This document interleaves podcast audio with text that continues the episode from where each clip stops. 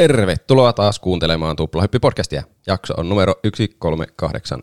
Ja täällä on juontajia, kuten yleensä. Minä olen Roope ja tuossa on Juuso Hei kaikki! ja tuolla on Pene.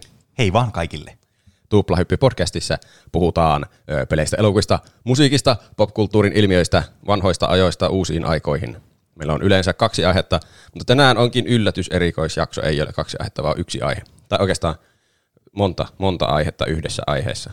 Koska Aika on monta. meidän mm. ö, melkein jopa perinteeksi muodostunut kesälomien suosittelu, kesäloma peli elokuva sarja suosittelujakso. Kyllä, koska kesäloma on nyt täällä. Kyllä, Oulussakin nautitaan helteistä 25 astetta. Mm, On kyllä ah. on kyllä Me ihana. ollaan vietetty se mukavasti sisällä. Mm, kyllä. Mm. Niin, totta kai tälleen, nyt jatkan tätä, kun Juuso keskeytti mun lauseen. niin äh, totta kai nyt kesälomien kunniaksi täytyy aina olla jotakin tekemistä. Ja tässä nyt on aina semmoinen mukava listaus sitten, tarjotaan joka vuosi, ja nyt se tulee tänään se listaus sitten. Kyllä. Mitä tekin voitte tehdä sitten kotona. Jos haluaa olla niin kuin me eikä lähteä pihalle tekemään mm. jotain ulkoilullista, niin voi sisällä tehdä jotain, Kyllä. jotakin hauskaa. Ja tässä voi tulla myös suosituksia meille toisillemme, koska me ei tosiaan tiedetä, mitä me suositellaan. Niin. Mm. Me toivotaan, ettei tule päällekkäisyyksiä. Mutta me ollaan varmistettu, että ei tule päällekkäisyyksiä. Kyllä, me järjestettiin hieno peli, mitä me käytettiin siihen, että me yritettiin mahdollisimman vähän niin kuin paljastaa muille asioista, mutta sillä, että meillä on selkeästi eri jutut. Niin. Mutta Si- siitä olisi, se olisi pitänyt jotenkin nauhoittaa, niin siitä olisi saanut loistavaa lisää materiaalia. Kyllä. Niin, aloitetaanko me suosittelemaan asioita? Kuka, me, kuka meistä aloittaa? Meillä on neuvoteltu yhteen. Mä vaan sanon jonkun. Tää vaan sanot jonkun. Juuso, no niin, hyvä. Minä halusinkin aloittaa. sä näytit siltä. Eli meillä oli kapuoliskolla pelit, ja kaikki on valinnut kaksi peliä. Joo. Minun ensimmäinen peli on peli nimeltä, me, me, Pene otti, että me keksitään näille sellaiset suomenkieliset jotkut kesäiset nimet. Tai ei sen ollut pakko olla suomenkielinen, mutta joku mm. kesäinen nimi. Mä tulkitsin sen silleen, että se on semmoinen ysärileffan nimi, niin kuin Rita Hayward avainpakoon, että siinä on semmoinen suomennos aina mukana. Mä en ole keksinyt kyllä tuommoisia nimiä. Äkkiä, kun sä nyt keksit tässä. Mä, tämä on äh, Firewatch, kesä metsäpalovahtina. ah, Aa, Eli tämä on Campo Santon kehittämä ensimmäisen persoonan seikkailupeli vuodelta 2016. Tätä voi pelata Windows PCllä, Macillä, Linuxilla, PS4, Xbox Oneilla ja Switchillä. Ja sitten varmaan backwards compatibilityllä voi pelata myös Pleikka Viitosella ja Xbox Series XL, jos semmoisen omistaa. Tässä pelissä, ootteko te pelannut tätä? en oo pelannut. en ole pelannut, mutta mä oon nähnyt tästä läpi peluun. Eli No. sä oot pelannut tämän pelin. No käytännössä. Mä oon pelannut tämän monta vuotta sitten, mutta tämä on kyllä jäänyt mieleen ja tuntunut siltä, että tätä pitää joskus suositella. Ja mikä onkaan parempi hetki kuin suositella tämmöistä kesäistä peliä meidän kesäloman suositusjaksossa. Mm. Sinä olet Henry, uusi metsäpalovahti Shoshonen kansallismetsässä. Missä? Shoshonen kansallismetsässä. Okei. Ai, Se sä- on joku oikein. Niin nyt mä tiedän, mistä tuli tätä Shawshank Redemption nimi, niin sun piti keksiä joku tommonen peli, missä on tommonen paikka, joka kuulostaa siltä. Shoshonen Redemption. Ah, Niin, kesä, vuosi 1989 ja sun kesätyö on siellä katsoa, ettei tule metsäpaloja. Sä oot aivan eristyksissä siellä muusta maailmasta. Se on Sä- kyllä aika pelottava kesätyö. Katsoa, ettei tule metsäpaloja. Niin, to, jos joinakin kesinä se on varmaan aika helppoa, että mm. ei tule vaan yhtään metsäpaloa muutenkaan. Niin. Sitten sä vaan loikoilet siellä ja katsot hienoja maisemia. Niin kyllä. Mutta sitten voi olla joku tämmöinen hellekesä ja koko ajan syttyy palo jossakin. Ja niin. sitten jos et ole sammuttamassa sitä, niin koko Shoshonen kansallismetsä menee maan tasalle. Mm.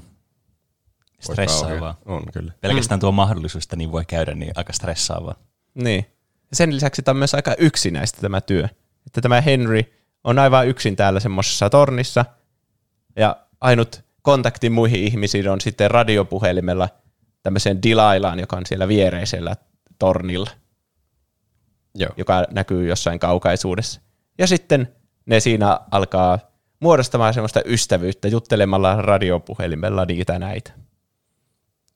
Siinä ei muistaakseni näkynyt sitä dilailla, että ne vaan jutteli niin ääne, äänellisesti toisille. Niin, radiopuhelimet toimii. Kyllä. Ja varsinkin 89 vuonna. Ei Niin. ole kuvaa mahdollisuutta tässä. Ei voi facetimat. Että ne ei voinut mitenkään vilkuilla toisilleen sieltä torneista. Niin. Tai voithan sä niinku kuvitella sen, että sieltä Niin. se katsoo mua takaisin. Kyllä.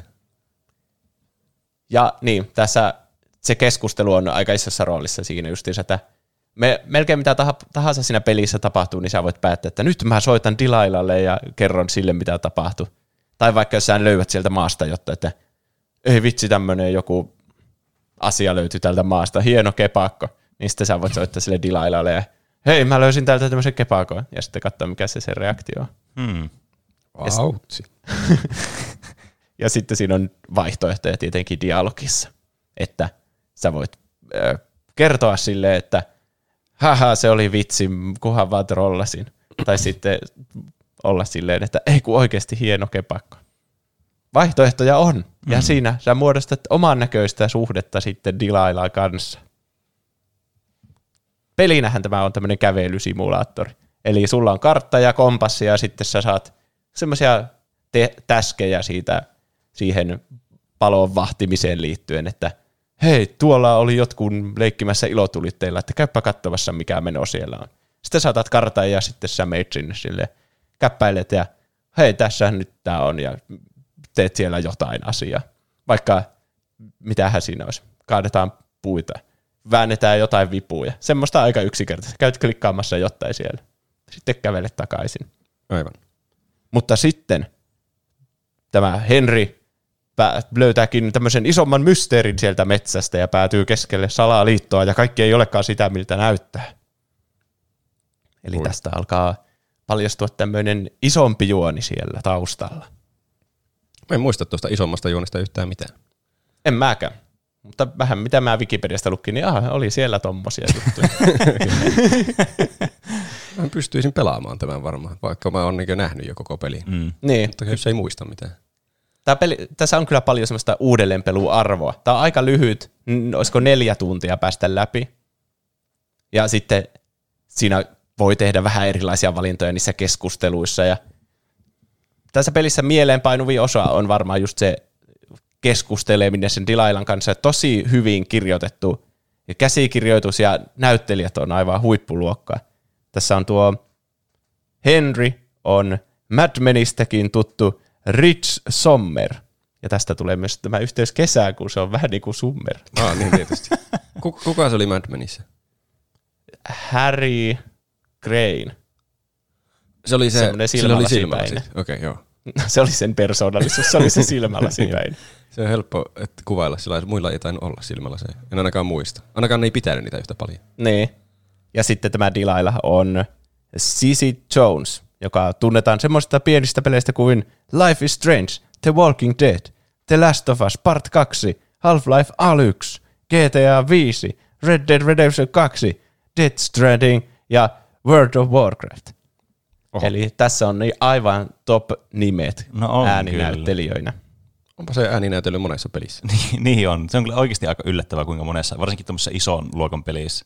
Niin, ollut. ja muita. Mm. Kaikki sen hahmot ei ole mitenkään nimellisiä. Että esim. Last of Usissa taisi olla vain joku semmoinen pahis vihollinen, semmoinen Aa, niin, yksittäinen, joo, joka totta. murhataan jossakin vaiheessa. Joku Aivan. yksittäinen ohimenevä zombi.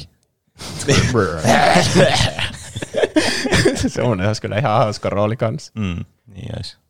Mutta tässä todellinen päähenkilö tässä pelissä on se metsä, missä se, missä se on töissä, se Henry.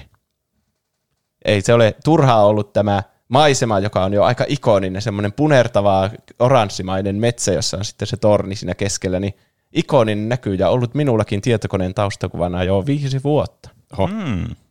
Se on graafisesti erittäin miellyttävä se peli. Semmoinen tosi yksinkertainen, mutta sitten jotenkin hienosti erilaisia, niin kuin keskipäivällä se metsä näyttää ihan eriltä kuin vaikka iltahämärässä sitten kaikki on semmoista oranssia ja aurinko on laskemassa sinne horisonttiin. Mm. Ja sitten yömyöhään siellä on vähän semmoista sumuista ja pimeää ja jopa pelottavaa. Oi.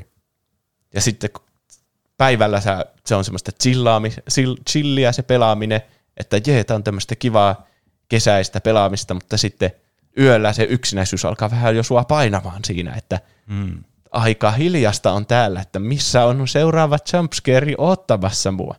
Aika, Eikö- aika kann- jännittävä. Eikö kannattaisi vaan nukkua yöllä? Mm. Rakentaa taloja ja mennä nukkumaan. Ei hämähäkit pääse yllättämään.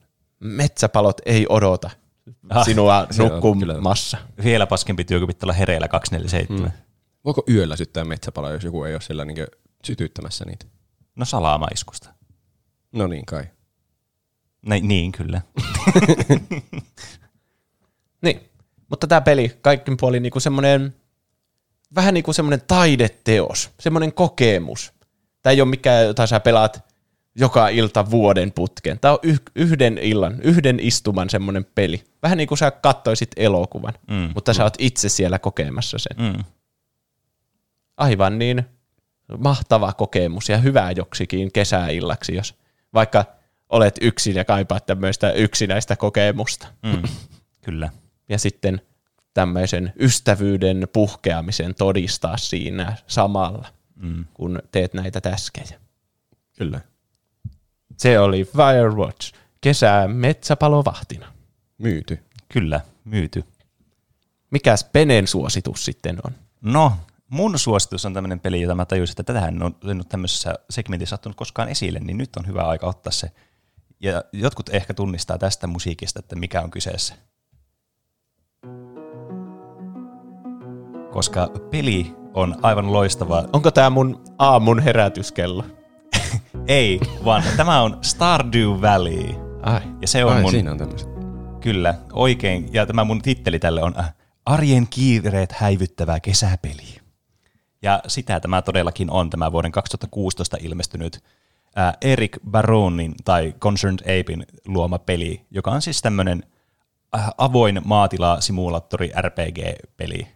Tämmöinen, missä sä niin kun, karkaat tämmöisestä arjen niin kun, synkkyydestä ja semmoisesta harmaasta toimistoelämästä, kun sä saat sun isoisältä Stardew Valley nimisestä paikasta niin tämmöisen maatilaan, joka on ollut sen omistuksissa.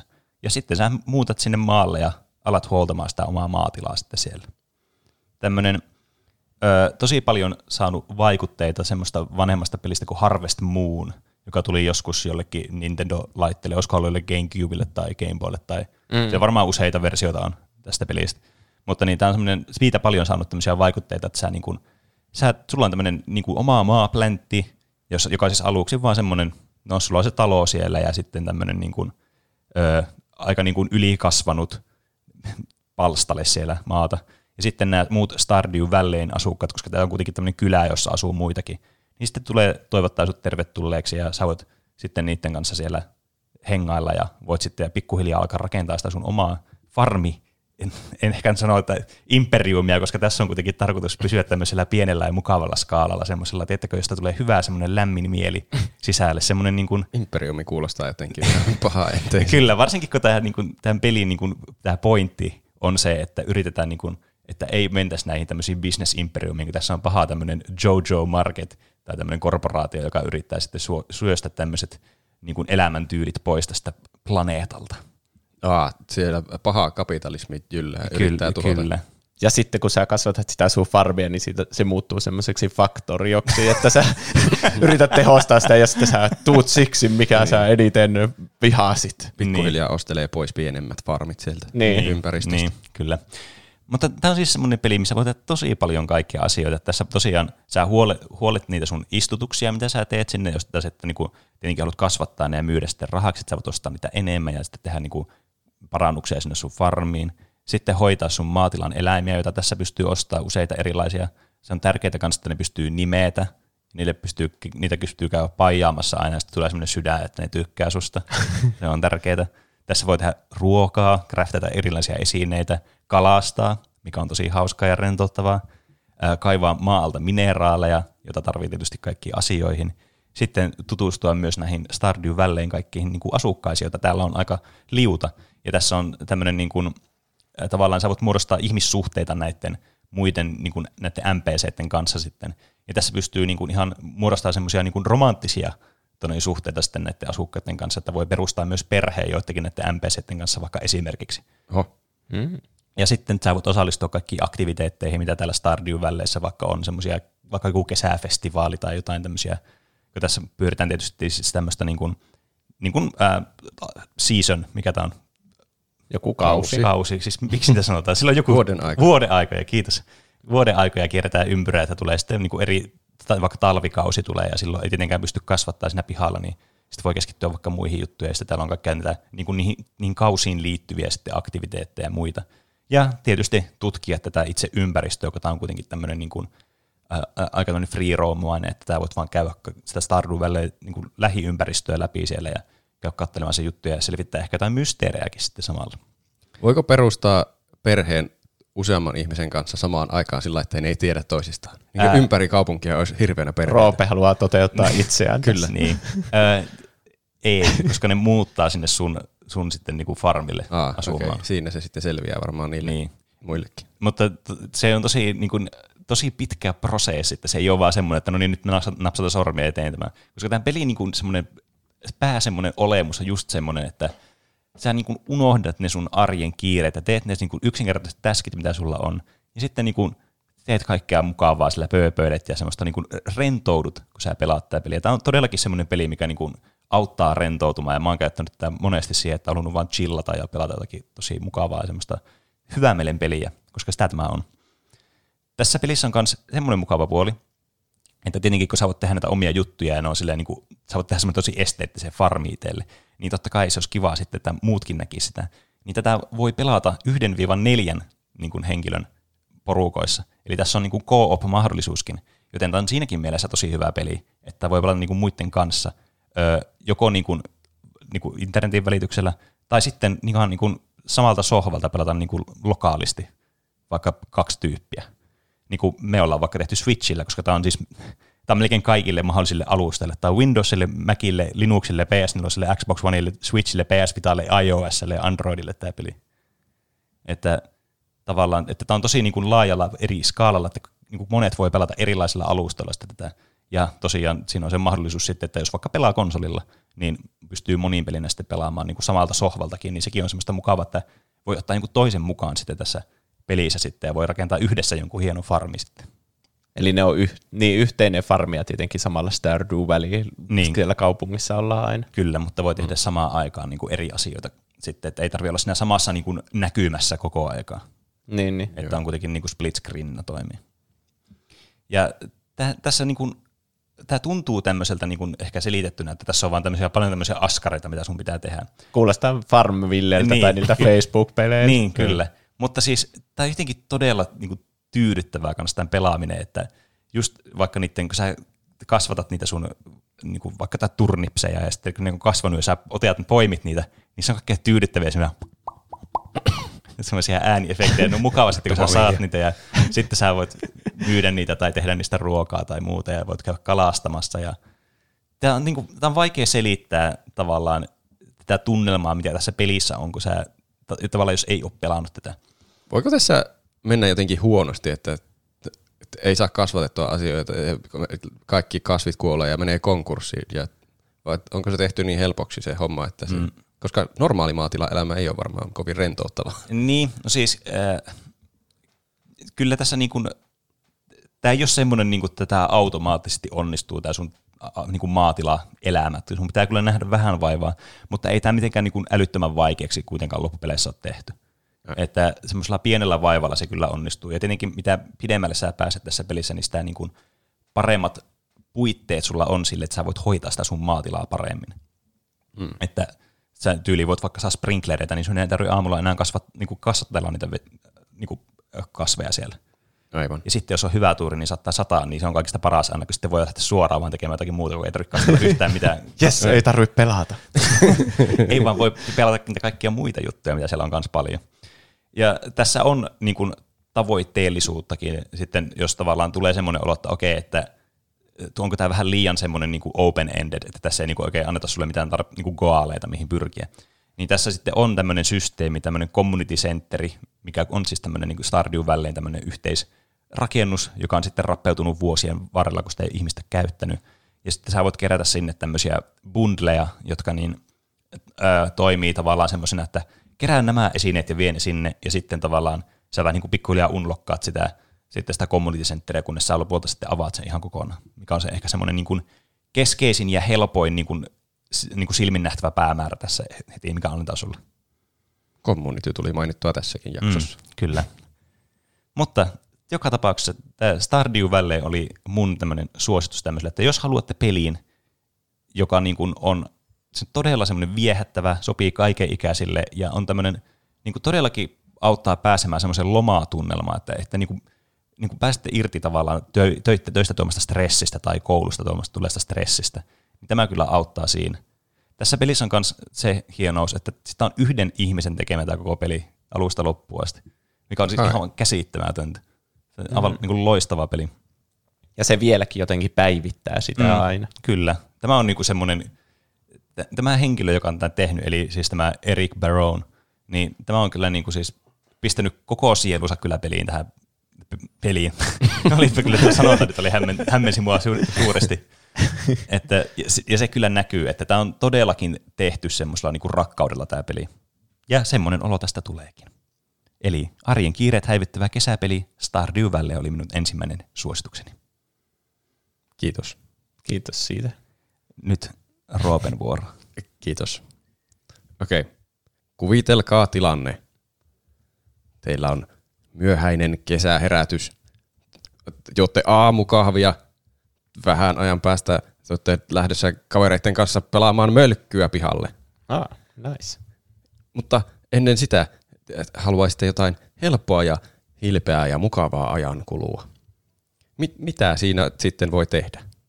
En tiedä teistä, mutta minä ainakin haluan kuolla mahdollisimman monella eri tavalla siinä, siinä ajassa. Eli tämä on loistava odottelu kautta välipeli, mutta toimii myös pelipelinä. Ja sen nimi on Reventure, Reventure. Aa. Mä en ole kuullut tästä ikinä. Ai, Kuolee on monella tavalla ja se on melkein saman niminen kuin Returnal. Returnal on kopioitu tästä. Varmaan. Tämä Pixelaton tekemä peli, se on vissiin joku espanjalainen pelikehitysstudio. Ö, 2019 ilmestyi. Tämä on avoimen maailman 2D-toimintaseikkailu-tasohyppely. Avoimen maailman 2D. Joo, se on kaksiulotteinen avoinen maailma, avoimen maailma. Sivusta päin kuvattuna kuitenkin. Joo, Aha. semmoinen, semmoinen pikselinen häsellys. Mutta Hmm. tuota, semmoinen, se on osittain ainakin tosi kesäinen se paikka, missä siellä seikkaillaan. Ja ihan mukavan näköinen, vaikka se onkin semmoinen pikselinen. Se on siis selvästi tyylisuunta se pikselisyys siinä. Se voi olla, että pikselattolla muutkin pelit on aika pikselisiä, jos nimeistä pitää jotain päätellä. Mm. Tämä on Windowsille, Switchille ja Androidille ja iOSlle. Eli ehkä voi mennä jo sinne pihalle odottamaan kavereita ja pelata puhelimella tätä, jos, jos ei kotona halua pelata. Tosin Aivan. pitää näyttökirkkaus laittaa aina ihan täysille ja sitten menee akku heti. Sopii, Se on kyllä totta. mutta sopii myös niin kuin mökissä, jos käy huussissa, niin samalla voi pelata. Niin. Esim. Ja Switch ihan kätevä kyllä semmoiseen. Totta, senkin voi ottaa huussiin mukaan. Mm. Mä en ole ikinä tuota pelannut muuta kuin tätä Windows-versiota. Mä ostin tämän ö, Steamista joskus varmaan viime kesänä. Silloin, kai se, silloin kun se yhtäkkiä ilmestyi Steamiin ja se oli jossakin alennuksessa, niin se maksoi jonkun euron. Ei tämä ole täysin tasan aikaan, varmaan joku muutaman euron. Eli täysin, täysin äh, niin ar- arvoisensa ostos. Miten se kuoleminen sitten tulee siinä ilmi? Mitä tässä Eli, tehdään? eli tä, tämä on niinkö, tässä alussa tulee semmoinen niinkö tehtävä, että pelastaa prinsessa pimeän lordin hallusta. Pim, joku Dark Lord on niinkö pöllinyt prinsessan omaan linnaansa ja se pitää pelastaa sieltä. Mutta se ei ole oikeastaan tässä tehtävä, vaan tässä oikea tehtävä on löytää kaikki erilaiset loput.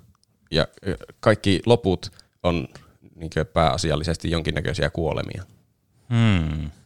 että sä voit vaikka lähteä siitä sun kämpästä siinä alussa, sä aina alussa spavnat siihen pieneen tönöön siinä niin kentän, en voi sanoa keskellä, kun en ole tutkinut vielä koko kenttää, mutta tota, siihen ja lähet johonkin suuntaan ja sitten siellä on jotain hahmoja, ne sanoo sulle jotain asioita ehkä ja siellä on itemeitä ja voit kerätä itemeitä ja sitten voit mennä johonkin, tulee pieniä vihollisiakin vastaan, monenlaisia vihollisia, joku kuolema on varmasti yksi ainakin, että meet johonkin viholliselle ja kuolet sille viholliselle, niin sitten se on, siihen tulee joku, että no niin, kuolit viholliselle.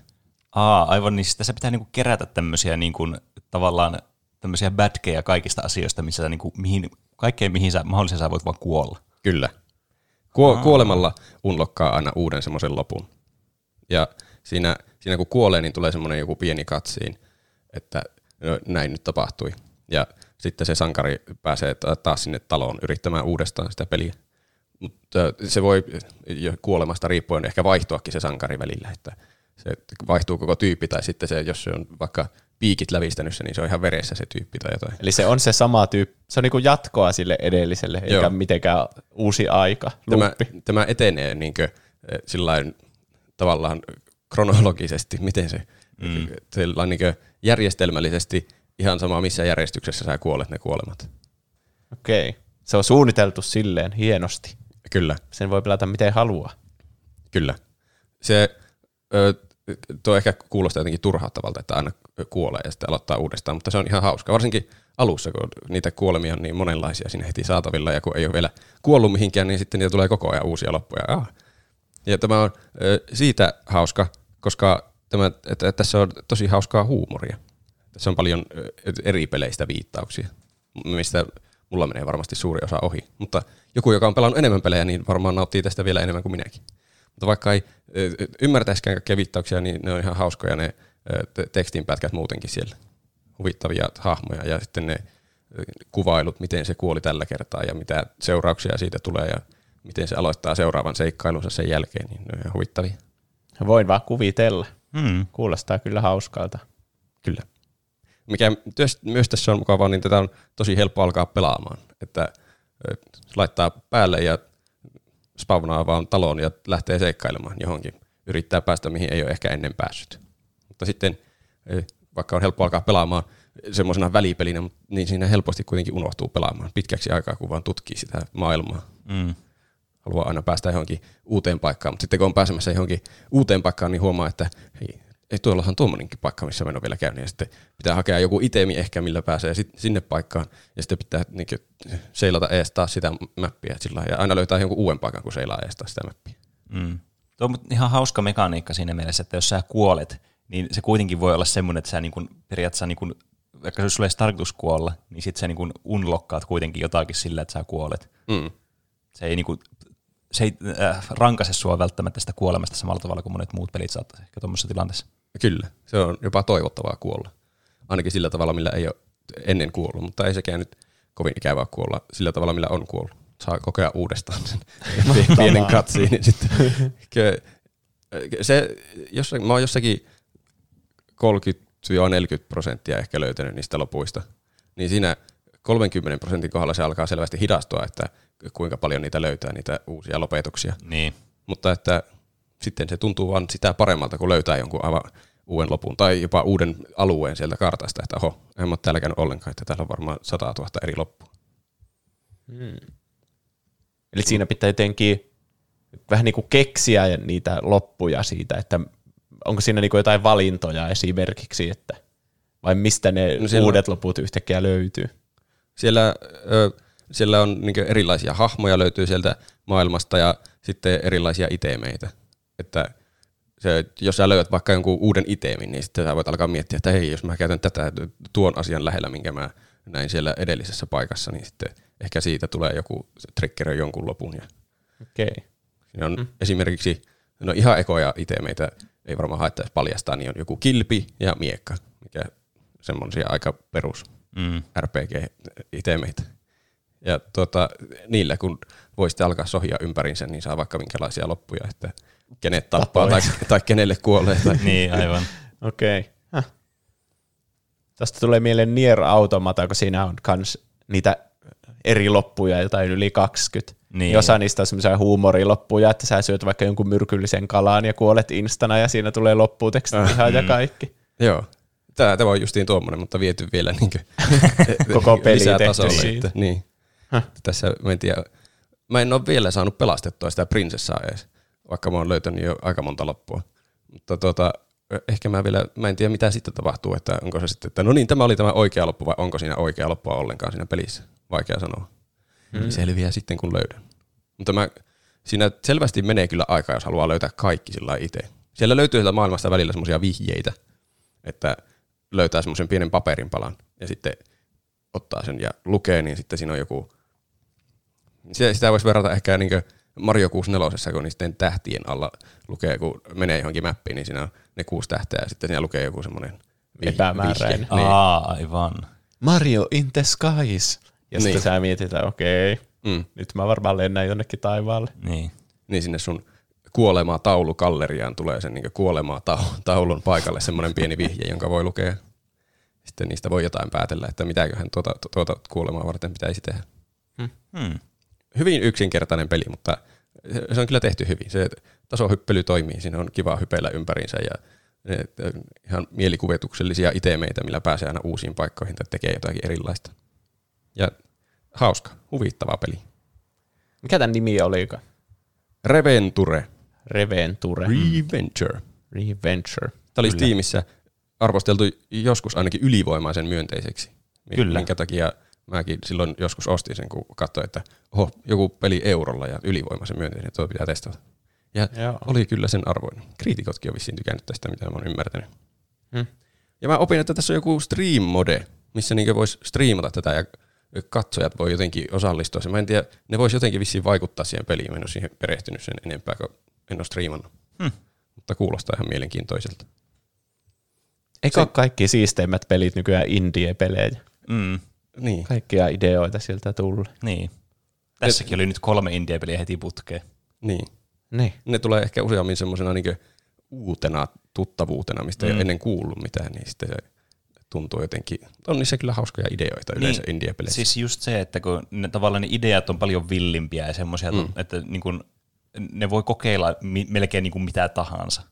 Ja sitten tietysti ne niin kuin jää niin kuin ihmisten tietoisuuteen ja ihmisten pelilistalle, jotka on hyvin toteutettuja sitten sen hyvän idean lisäksi. Kun niitä on tietysti niin paljon, niin sitten näitä hyviä indie-pelejä on yllättäen niin kuin vaikka muille jakaa kaiken näköisiä erilaisia. Mikä on tietysti ihan hyvä asia, että löytyy kaiken näköisiä erikoisia niin kuin pelikokemuksia.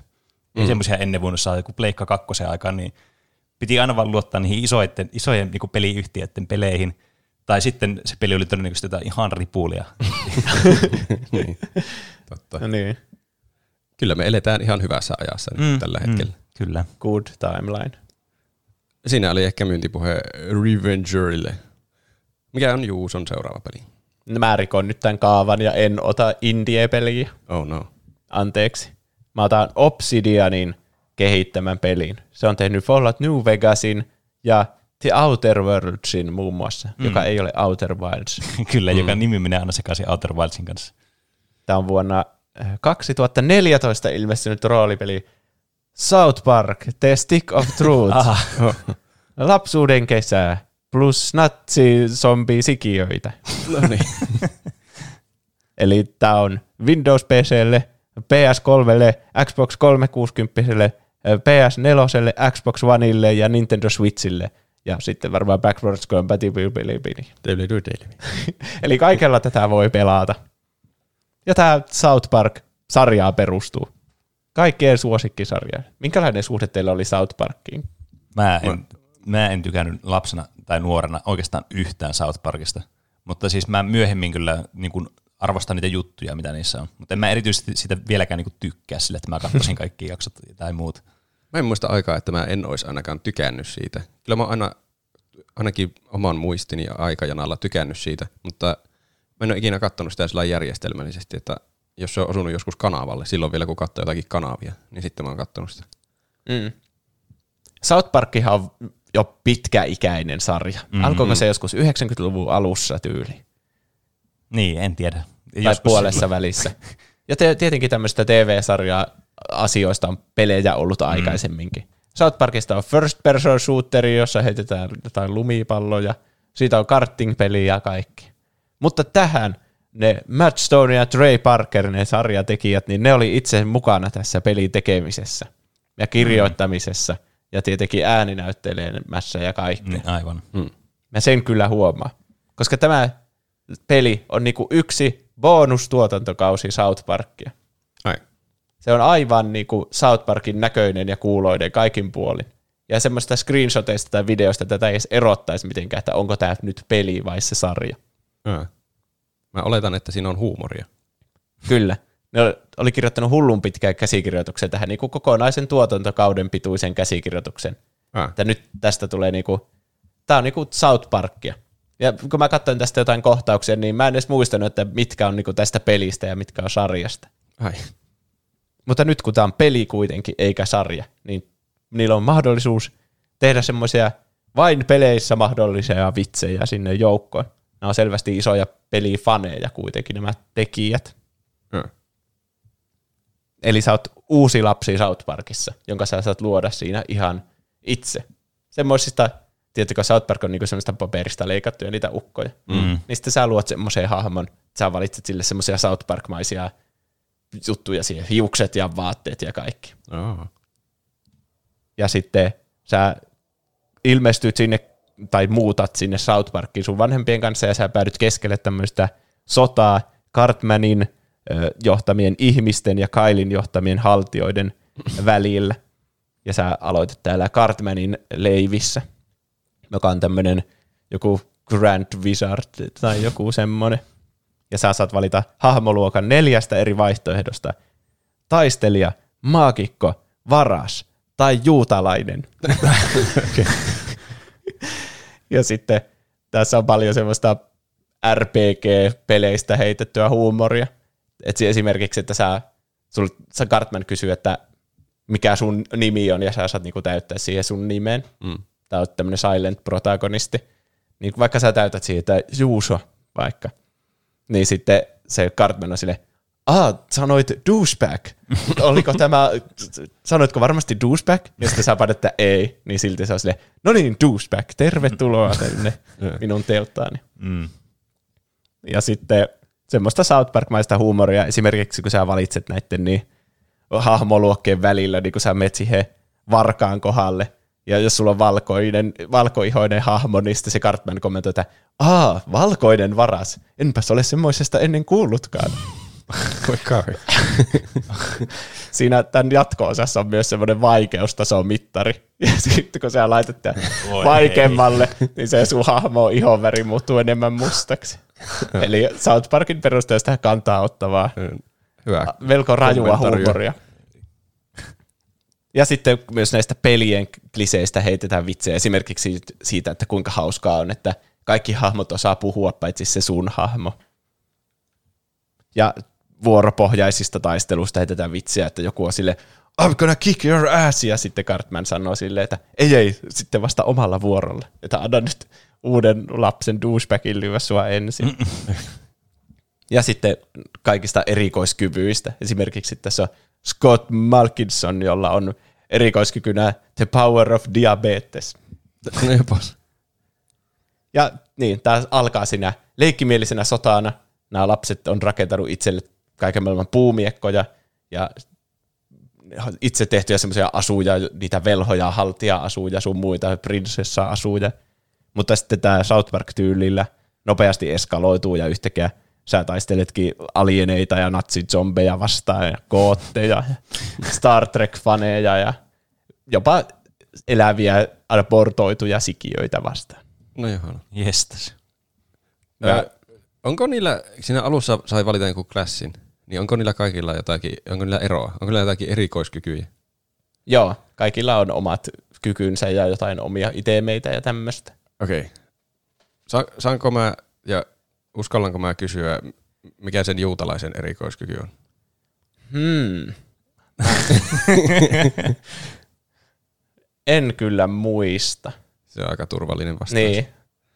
Mä ois paha mennä veikkaamaan. Mä, jos, Joo, jos, arvaa. varmaan joku South Park tyyllä joku tosi stereotypinen asia varmasti. Mm. Mm. Niin, uutena lapsena sä sitten rupeat pelastamaan tätä South Parkia näiltä kaikilta eri uhilta, mitä täällä nyt onkaan. Keräät samalla Facebook-ystäviä. Jokainen kansalainen on saatava sulle Facebook-kaveriksi. Ja sitten siellä on Jin Pokemoneja piilossa, niitä South Park-versioita Pokemoneista. Ja. Ja ihan täynnä kaikenlaisia referenssejä siihen sarjaan löytyy ympäri tätä peliä ja kaikkia eri hahmoja, mitä siinä on sarjan varrella tullutkaan, niin vastaan, niin kaikki saa osansa tässä pelissä. Miten se toimii? Seikkaillaanko siellä kaupungissa miten haluaa vai meneekö se jotenkin niin raiteita pitkin? Tämä on ihan semmoinen niin avoin maailma. Eli ne on okay. ekkaa kertaa nyt niin kuin virallisesti tehnyt, että tämän näköinen on South Parkin kartta. Aa. Kaikkien talot, että missä kohti ne on. Ja sitten missä on joku lampi ja miten, mitä nyt, missä on koulu ja tälle.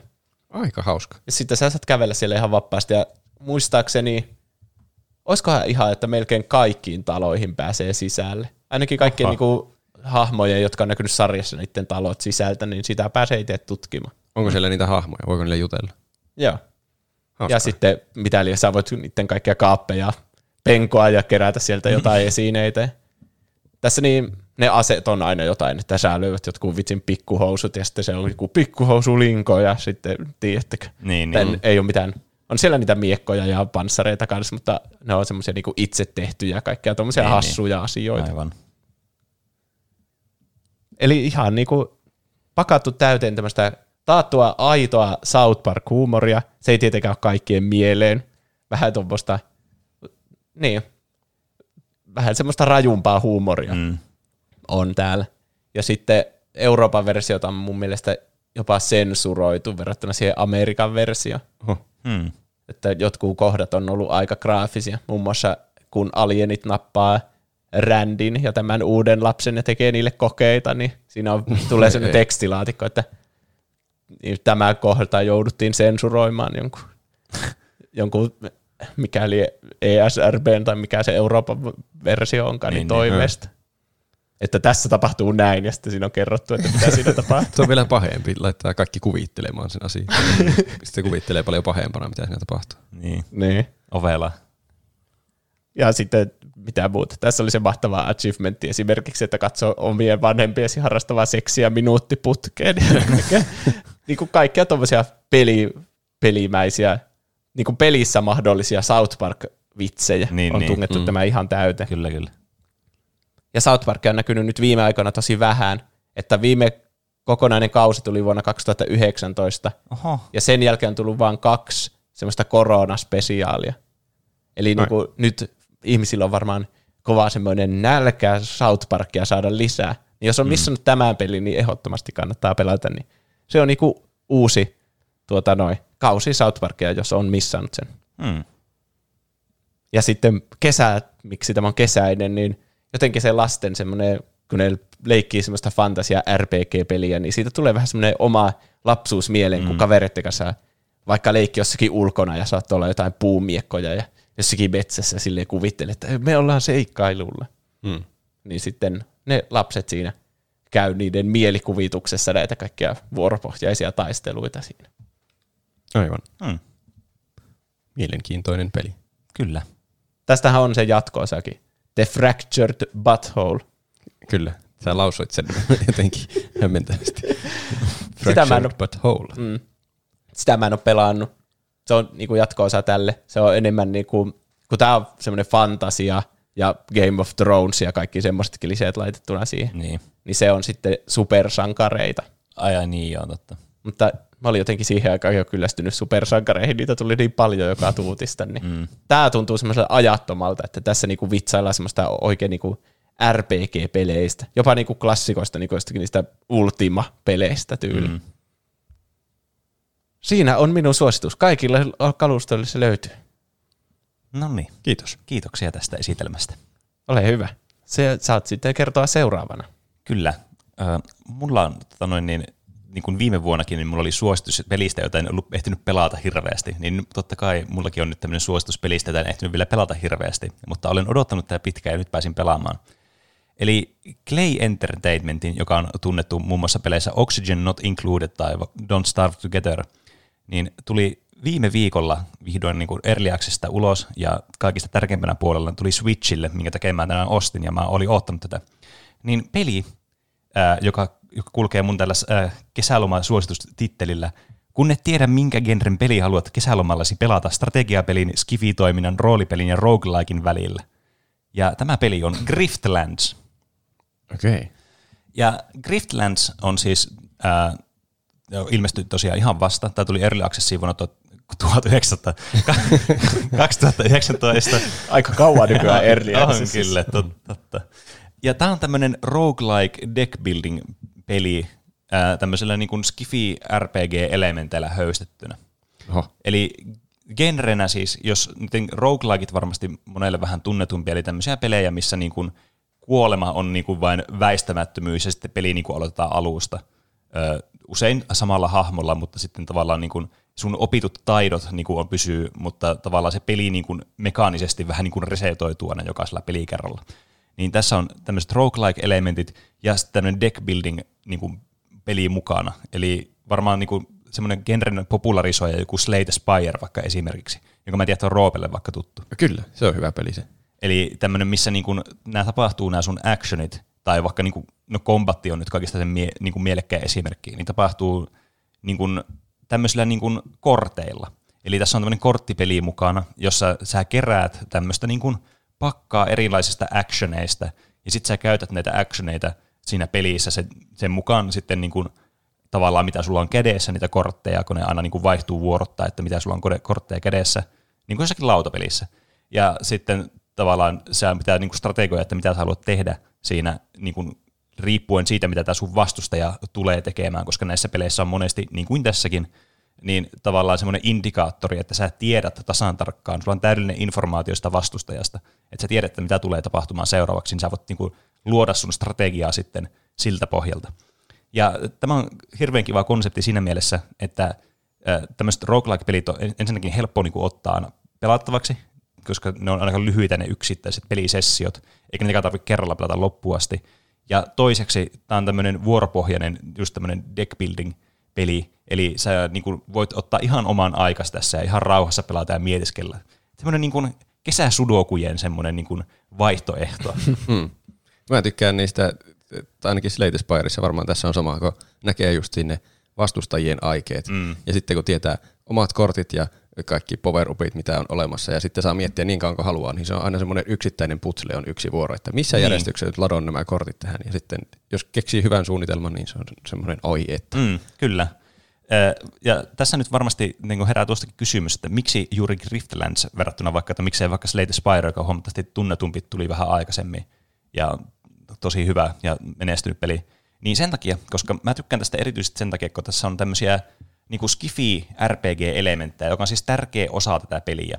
Eli tämä niin kuin, tämä, niin kuin sanoisin, että suunnilleen että puolet tästä pelistä on semmoista niin kuin RPG-mäisyyttä, eli sä niin kuin meet eri paikkoihin tämmöistä overworld-mapista, eli riippuen siitä, että mitä sulla on niin kuin vaikka tehtävänä tehdä, ja sitten sä niin kuin interaktoit näiden hahmojen kanssa, joita tässä on, vaikka keskustelemalla tai niin kuin tekemällä niiden juttuja, mitä nyt RPGssä tulee niin kuin tyypillisesti tehtyä niin kuin interaktattua NPCiden kanssa.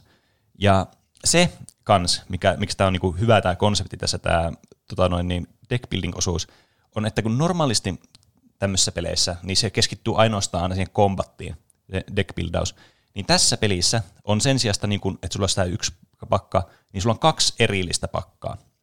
Eli tässä tulee myös tämä niin tavallaan roolipeli-elementti mukaan, että sulla on monesti vaihtoehtona niin kuin tehdä jonkun vaikka tyypin kanssa jossain tilanteessa, niin, niin kuin fyysinen taistelu, tappelu, tai sä voit niin kuin neuvotella sen asian.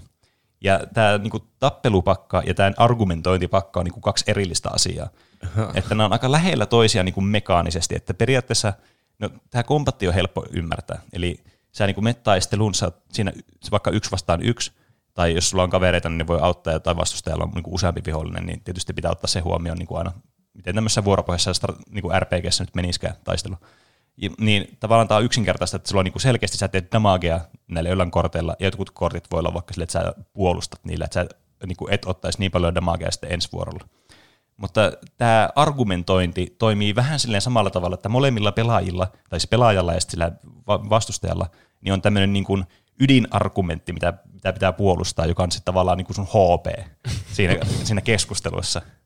Okay. Ja sun pitää tavallaan hyökätä sitä vastustajan argumenttia kohtaan näillä korteilla. Ja nämä korttien niin kuin periaatteet siinä mielessä, että nämä tekee damagea ja nämä, niin kuin, näillä jollakin voi puolustaa sitä omaa argumenttia, niin toimii periaatteessa niin kuin samalla tavalla. Mutta tämä konteksti on niin kuin ihan eri sitten näissä. Niin se tarkoittaa sitten sitä, että sä voit tavallaan niin kuin valita niin kuin monessa tilanteessa, että mikä sun lähestymistapa ylipäätänsä on tässä pelissä tavallaan näihin niin kuin, ä, interaktioihin näiden niin kuin, henkilöiden kanssa tässä pelimaailmassa. Että haluatko sä olla semmoinen, joka yrittää rauhanomaisesti niin kuin neuvotella kaikista tilanteista itsensä pois, vai onko sä semmoinen niin kuin kunnon tuun ja hakkaan sut tyyppi, tai sitten vähän molempia. Ja näiden, tietenkin näiden niin kuin, ä, eri niin kuin pakkojenkin sisällä on sitten omia niin kuin, subteemoja tavalla, että mitä kaikkea niin kuin synergioita nämä kortit voi keskenään saada, kun sä niin kuin pelin aikana yrität saada lisää kortteja ja mahdollisesti poistaa jotakin vanhoja kortteja sun pakasta, jotta tavallaan sulla tulisi semmoinen yhtenäinen joku semmoinen tavallaan suunnitelma siihen sun pakkaan, joka on tietysti tämmöiselle deck builder-peleille tosi tyypillistä, että sun pitää myös niin kuin ajatella sitä tavallaan makrokokonaisuutta siinä, että millainen se sun pakka on ja mikä sen strategia sitten on. Niin, niin tässä sitten on huomattu, että niin kuin tämä moninkertaistuu tästä tavallaan vaihtoehtojen määrä, kun sulla on kaksi erilaista niin kuin lähestymistapaa jo niin kuin heti tästä alusta asti. Tietysti on tilanteita, joissa sä et voi välttää taistelua tai et voi välttää jotain neuvottelua, mutta niin kuin, sä voit kuitenkin yrittää keskittää omat niin kuin, sen peliin tavallaan johonkin yhteen suuntaan. Aivan. Ja tässä on niin kuin, myös, mikä on myös kiva tässä, niin tässä on tosi semmoisia tarinan niin kuin, pohjaisia elementtejä. Että tässä on niin kuin, eri niin kuin, pelihahmoja, millä voi pelata, joilla on kaikilla oma tarinansa. Ja ta- tavallaan sä voit valita tässä alussa, että haluatko sä semmoisen niin normi roguelike deck building peliin tästä, että tavallaan tämä rankaisee sua, niin kuin, jos sä pelaat huonosti tai hu- huonoja valintoja, niin tästä rankaisee ja tapattaa sut ja sun pitää aloittaa alusta. Vai haluatko sä pelata vähän silleen, niin kuin, että no mua kiinnostaa enemmän tämä tarina tässä. Että jos haluaa vaikka, kiinnostaa vaikka tämä skifi-ympäristö ja tämä niin kuin maailma, missä sä oot, mikä on kieltämättä niin kuin ainakin itsellä semmoinen aika kiinnostava, niin, niin sä voit myös keskittyä siihen, jos tämä itse gameplay voi tuntua ehkä semmoiselta niin kuin, mm, äh, semmoiselta niin kuin pelottavalta ehkä, tai semmoista, että onkohan tämä liian vaikeaa. Siis liikutaanko siellä maailmassa jotenkin oikeasti? Äh, no siis sä liikut niinku semmoisena kartalla, että sä voit valita mihin kohteisiin sä meet tämmöisiä niinku, tiedätkö, semmoisia niinku point of interestejä, mitä tästä kartasta löytyy. Okay. Eli sulla on niinku overworldi, jossa sä niinku valitset näitä paikkoja. Mm. Sitten sä meet sinne niinku ruutuun, joka on vähän niin kuin semmoinen, tiedätkö, jossakin point and click adventuressa semmoinen yksi näkymä. Okay. Siellä voi olla sitten eri niinku hahmoja, NPCtä tai muuta tämmöistä, Ah. niin kanssa sä voit interaktoida. Ja sitten tavallaan nämä myös niinku, näiden niinku sun suhteet, mitä sä luot näihin henkilöihin tässä, niin on tavallaan koko sen runin aikana sitten niinku, tavallaan merkit, merkityksellisiä sulle, koska nämä niinku muistaa tavallaan, että minkälaiset välit niillä hahmoilla on sulle, sua kohtaan. Ja sitten vaikuttaa tähän gameplayhin eri tavoilla sitten. Okei. Okay. Eli tässä on paljon tämmöisiä liikkuvia asioita, on tosi sekava selittää tälle äänen, äänen, vaikka ne on aika luontevia sitten, kun tavallaan näkee sen kokonaisuuden. Onko niissä argumenteissa, niin sanooko se hahmo vaikka jotain, jos on argumentointi menossa, että niin kuin vastaako joku kortti vaikka, että sun kampaus on ihan huono, No tai si- jotain järkevämpää. Niin Siis, no joo ja ei. Eli siis ei siinä mielessä, että ei ole semmoisia niin tosi spesifisiä argumentteja, tai että sun ei niin kuin, se ei ole niin oikeasti semmoisessa keskustelussa, mitä niin keskittyä nyt johonkin to- tosi tärkeäseen semmoiseen yksityiskohtaan siinä keskustelussa. Mutta just tämmöisiä niin one-linereita ja semmoisia, että nämä niin kortit ja nämä hahmot, koska nämä niin selkeästi keskustelee tässä, niin kuin, kun sä niin kuin, käytät, pelaat sitä argumentointia, niin nämä niin keskustelee nämä hahmot toisiaan niin vastaan vähän niin kuin siinä. Niin ne tietysti heittää semmoisia jotakin one-linereita toisilleen, mutta nämä puhuu semmoisella niin alienikielellä, että sitä ei niin kuin saa selvää, että siinä vaan lukee se englanniksi. Sitten pitää niin kuin. Mist, okay. Mistä sen niinku tietää, mi- mikä sitten on hyvä kortti mihinkin tilanteeseen? Lukeeko niissä jotain, onko niissä, niillä joku voimat, arvot? Niillä, niillä korteilla. Niin. niin siis kyllä, kyllä, on, on. Että okay. ne toimii siis, sä voit ajatella tämän niin kuin melkein identtisenä siinä mielessä niin kuin, niin kuin idean tasolla, semmoisen normikombatin välillä. Okay. Että sen sijaan, että sulla on joku, joku kidney punch, joku, joka veisi vaikka joku yhden actionin tai tekisi jotain damagea, mm. niin sulla voi olla joku objection, ja sitten se voi olla tyyli tehdä jotakin sun kore-argumentille tai vahinkoa. Okei. Ja se maksaa myös yhden actionin tai jotain. Aivan. Että siis nämä on niinku vaan flavorattu tavallaan sitten tähän niinku eri tilanteeseen, että tähän keskusteluun tai sitten tähän taisteluun. Mä ajattelin, että siellä on jotakin semmoisia oikeita lauseita ja sitten pitää Muodostaa logi- logiikalla jotenkin vaan argumentoida toisia. Se olisi ollut siistiä. Tämä on tämmöinen sanaputsle peli samalla. Niin. Se olisi vähän monimutkainen. niin. Ja. Ja tulee, tulee mieleen Typing of Dead, missä pitää kirjoittaa niitä sanoja ja sitten ne kuolee ne zombit. Ah, niin se, joo se. Mutta tämä siis, mä en ole ehtinyt pelata tätä ihan hirveästi, kun mä tyyli ostin tämän toissapäivänä tai eilen. Niin, niin, että mä oon tosi vähän ehtinyt vielä vasta pelata, mutta mä oon pitkään niin kuin, halunnut pelata tätä ja nimenomaan niin kuin, mä oon oottanut sitä hetkeä, että tämä on tullut Switchille. Kun tämä on just sellainen peli, minkä niin kuin, haluaa tuommoiselle käsikonsolille, mikä voi niin kuin, pelata tuommoisella vuoropohjaisia pelejä, että voi niin kuin, rauhassa miettiä. Sitten voi laittaa pauselle, että voi jatkaa sitten tavallaan milloin vaan. Ja nämä ei ole hirveän pitkiä nämä niin pelisessiot välttämättä itsessään. niin tämä soveltuu tämmöiseen matkapelaamiseen kyllä ihan huikein hyvin. Mikä mulla niin kuin aina on semmoinen niin kuin kriteeri monesti tämmöiselle kesäpelille, että jos mä oon vaikka menossa mökille, niin mä haluan tietysti kesäpeliksi joku semmoisen, mikä mun on helppo ottaa vaikka sinne mökille ja helppo niin kuin, tavallaan pysyä mukana siinä pelissä, vaikka mulla olisi joku tauko siinä vaikka pari päivää. Että mä en pelaa sitä ja sitten mä pelaan taas jonkin verran, vaikka tunnin sitä. Mm. Tämä on niinku just sellaista, niinku, mistä mä tykkään ihan hirveästi tämmöisessä indie-pelimarkkinassa. Ja tämä on kyllä niinku mukava tämmöinen niinku twisti tämmöiselle tonne, niin perus roguelikeille tämmöinen niinku tosi tarinapohjainen. Ja kyllä se huomattiin, että Hadeskin oli ihan uskomattoman suosittu peli, johtuen siitä, että siinä oli tosi tarinallisia elementtejä mukaan. Ja. Niin kyllä se luo siihen ihan uuden semmoisen niinku faktorin, mikä on tämänkin pelin niinku omaksi edukseen sitten. Kyllä. Siinä oli mun pitchi pelille. Ö, Kun et tiedä, minkä genren pelin haluat kesälomallasi pelata, strategiapelin, skifitoiminnan, roolipelin ja roguelikein välillä, valitse Klein, Klein Entertainmentin Griftlands. Tuo kuulostaa enemmän sellaiselta lainaukselta, mikä on siinä laatikon kannessa. Pene, tupla hyppy. Kyllä. 5 kautta 5. Niin. Sitten, Roope, mennäänkö viimeiseen peliin? Joo. Okei. Okay. Kuvitelkaa tilanne. Sulla on nämä kuvitelkaa tilanne jutut. Jep. että nämä liittää nämä kesään. Ö, te, te olette siellä porukalla pelannut mölkkyä ja nyt kaikki on kyllästynyt siihen mölkkyyn. Että on pelannut jo varmaan seitsemän kierrosta ja kukaan ei jaksa enää heitellä palikoita. Ja alkaa tulla kylmäkin, tulee, tulee vähän jo ilta ja pimenee ja tulee kylmempi. Mutta on kuitenkin kesä, niin ei ihan hirveän kylmä. Mutta sen verran Eikä kylmä, hirveän että pimeäkään varmaan Niin, niin. mutta kun kaikilla on vaan shorts ja teepaita, niin sitten haluaa mennä kuitenkin johonkin sisälle jo olemaan. Niin mennään jonkun kämpille totta kai. Ja sitten, mit, mitä siellä kämpillä voi tehdä? Nyt pitää äkkiä jotakin tekemistä. että Siellä pihalla on käytetty jo kaikki puheenaiheet ja kellä ei ole mitään sanottavaa enää toisilleen. Niin jotain viihdettä pitää keksiä. Niin tässä tulee nyt loistava porukkapeli illan istujaisiin pienellä osallistumiskynnyksellä. Tämä on oikeastaan joukkopelejä. Aa, Eli- Eli voi, tämän voi melkein arvata. niin, kyllä, todennäköisesti. Että me tässä joku päivä sitten pelattiin tätä. Se on Jackbox Party Pack 5. No, Eli niin. Siinä oli kyllä hyviä pelejä. Mm, Oli. Kyllä. Tämä Jackbox Gamesin tekemä tämmöinen partypelikokoelma tuli 2018. Tämä on kaikille mahdolliselle olemassa, Windowsille, PlayStationille, Xboxille, Switchille ja vaikka mille muulle, mutta en jaksanut ottaa kaikkia ylös, kun oli aivan omituisia mm, laitteita. Niin, mikä on Linux? Niin. Ja, ja kuitenkin tätä pääasiassa pelataan omilla puhelimilla. Kyllä. Ohjataan tätä peliä. Ö, se pitää sanoa, että ole kyllä kovin montaa partypäkkiä kokeillut, että voi olla olemassa parempiakin partypäkkejä kuin tämä vitonen, mutta ö, se on varmaa, että vitonen oli ainakin hyvä partypäkki. Mm. Siinä oli kyllä kieltämättä hyvä niin kokoelma semmoisia, mä tykkään semmoista luovista tota noin, niin, tämmöistä peleistä. Mm. Tässä Niin. oli monta sellaista. Kyllä. Kaikki ei ole niiden isoimpia faneja. Että Niin, e- kyllä. Jo, kaikki ei ole semmoisia, että ei jaksaisi keksiä joka asia, mutta me kolme ollaan aina semmoisia, että nyt Kyllä. Keksiminen Ot, on ne kaksi minsaa aina jokaisen sanan keksistä. kyllä. Jos joku ei ole näitä Jackbox-pelejä pelannut, niin nämähän toimii siis niin, että jollakin on se peli, itse, itse se peli, ja se jostakin laitteesta laittaa sen pyörimään ja jostakin näytöstä näkymään, tai sitten voi streamin kautta myös laittaa, ja sitten voi niin toiselta puolen maailmaa vaikka osallistua. Ja yleensä on enintään kahdeksan osallistujaa pelistä riippuen, voi olla vähemmänkin, en tiedä voiko olla jopa enemmänkin, jossakin voi varmaan olla.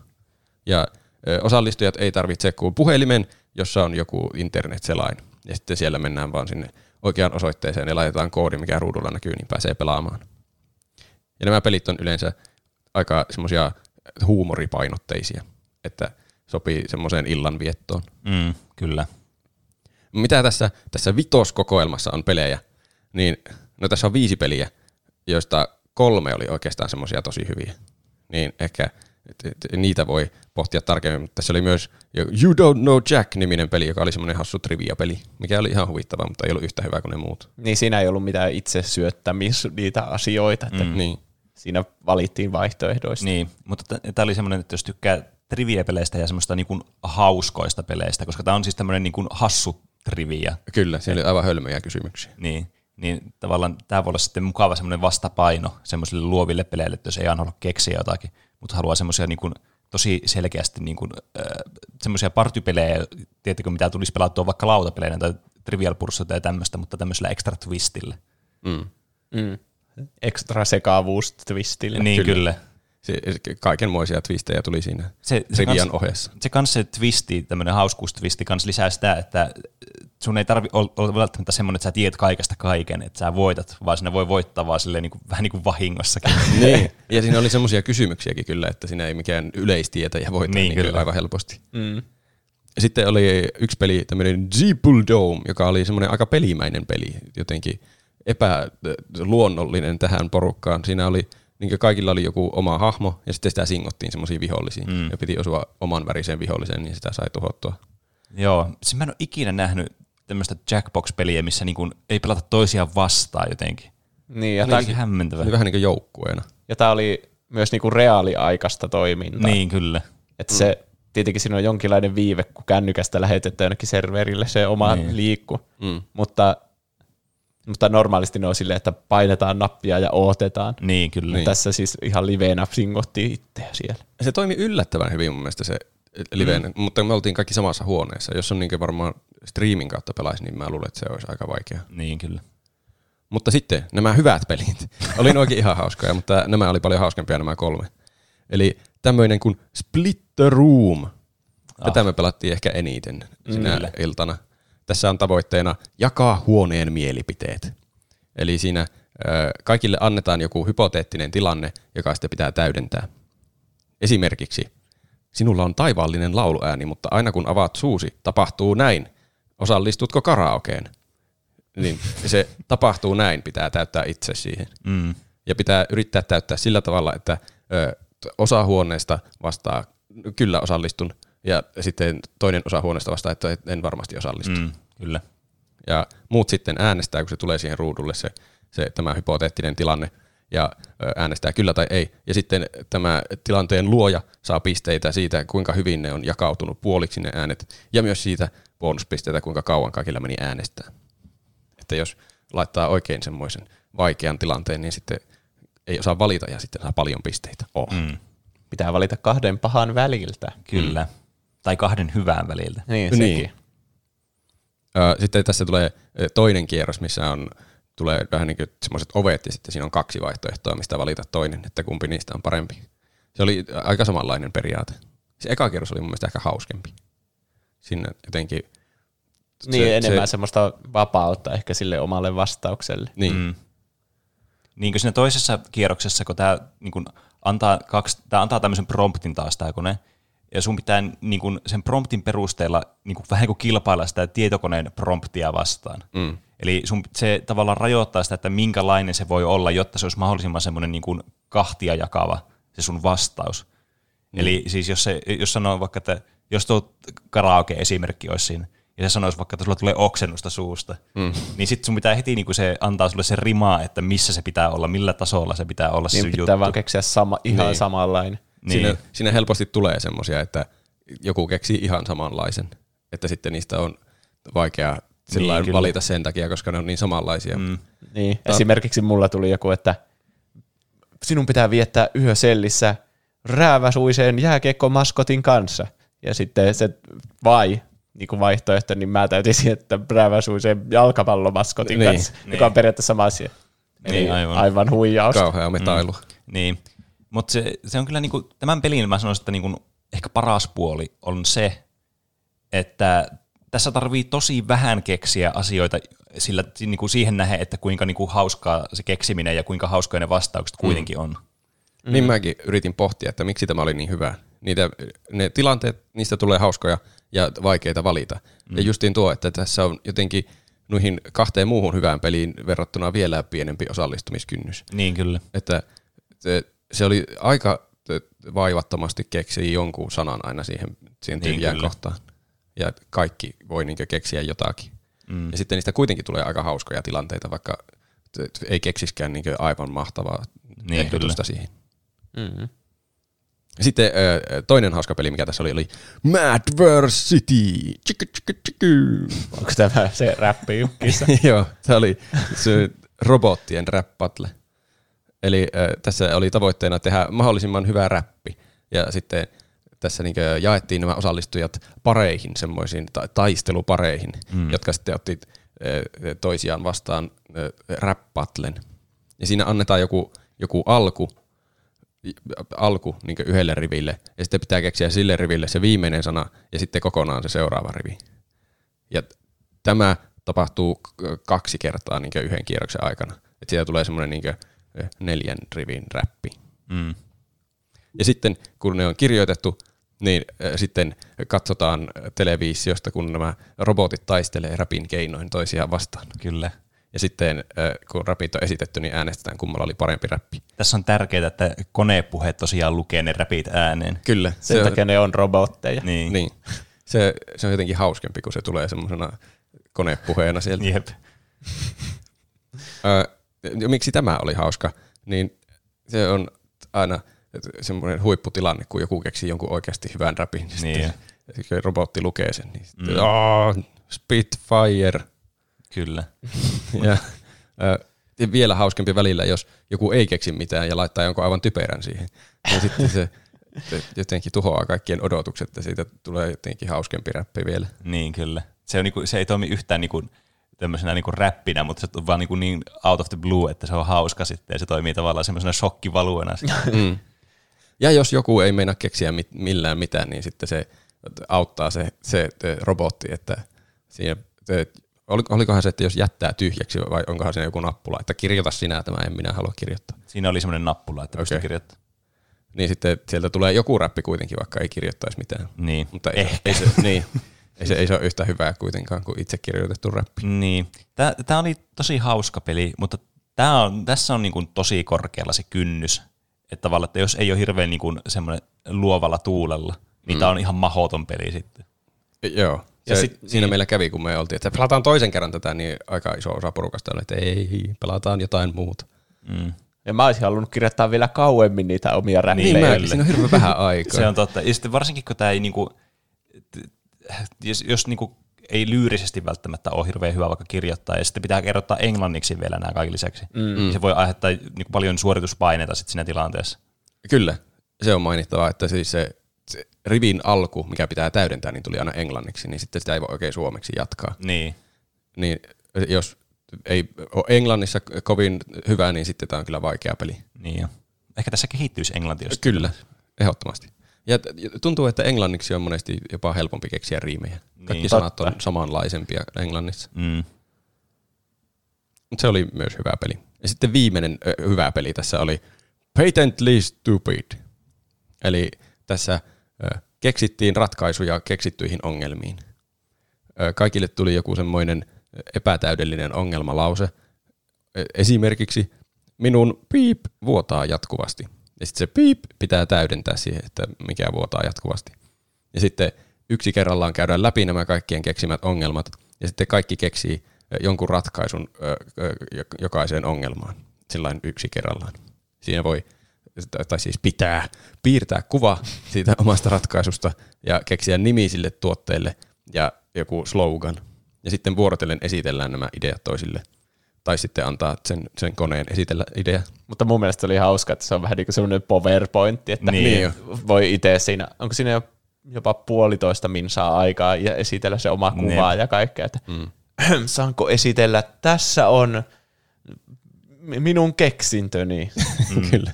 Kyllä. Mulla, mä olisin halunnut, että siinä niinkö piirtämis- ja kirjoittamis, sloganin ja nimen kirjoittamisvaiheessa olisi ollut enemmän aikaa. Mulla jäi se joka kerta kesken.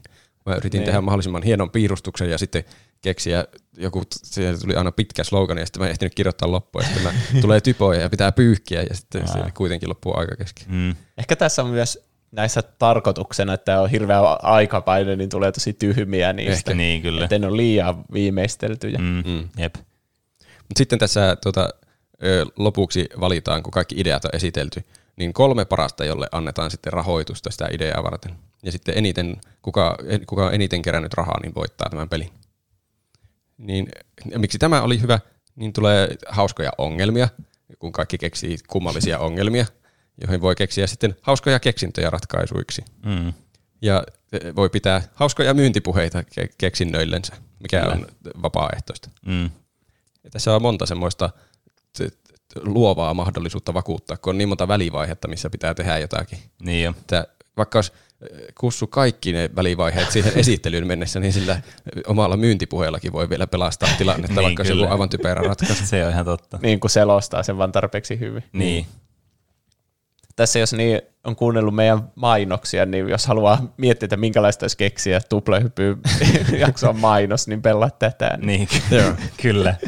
Siinä se on niin tiivistetyssä muodossa, että on joku minuutti aikaa keksiä.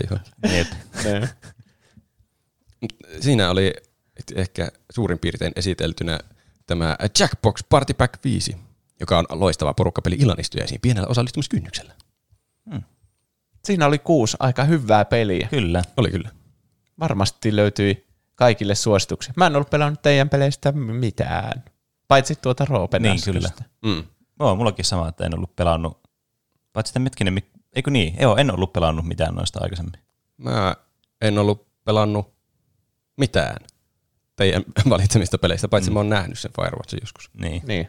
Eli nyt on hyvät mahdollisuudet, että kuuntelijatkin sai suosituksia itselleen Mm, kesäksi. Toivotaan näin. Jatketaanko sitten elokuvilla mainoskatkon jälkeen? Ja sarjoja myös on siellä. Näin teemme.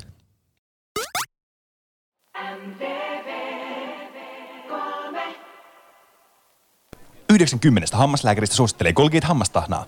Kuitenkin yksi kymmenestä hammaslääkäristä ei kuulu tähän hammaslääkäriliiton fabrikoimaan salaliittoon, vaan tunnustaa Colgate Gatein olemassaolon. Sinunkin kontrolloida juuri tällä hetkellä. Herää! Älä luota hammaslääkäriin! No niin, ja nyt päästiin sitten taas takaisin meidän pääohjelmiston pariin. Eli meidän kesäsuosituksiin jatketaan listaa eteenpäin. Äh, Juuso, sä voit aloittaa tämän listan vähän niin kuin tuossa edellisessäkin osiossa. Kiitos, näin se toimii. Mun ensimmäinen suositus tälle puoliskolle on tämmöinen kuin aika tunnettu merkki kuin Colgate. Mitä? Suositteleeko sä hammasta? Eli itse mä aloitin käyttämään Colgate Sensitive Pro Reliefia kaksi viikkoa sitten ja päivittäisellä harjauksella olen saanut jo pitkäkestoisen suojan. Aha. Hiero tätä hampaaseesi, jossa tunnet vihlontaa. Okei. Just noin, jatka vain. Juo vähän jäävettä. Wow, hehehehe. Tuntuu tosi hyvältä. Pene, hieroisitko tätä hampaaseesi, jossa tunnet vihlontaa? Just noin, jatka vain.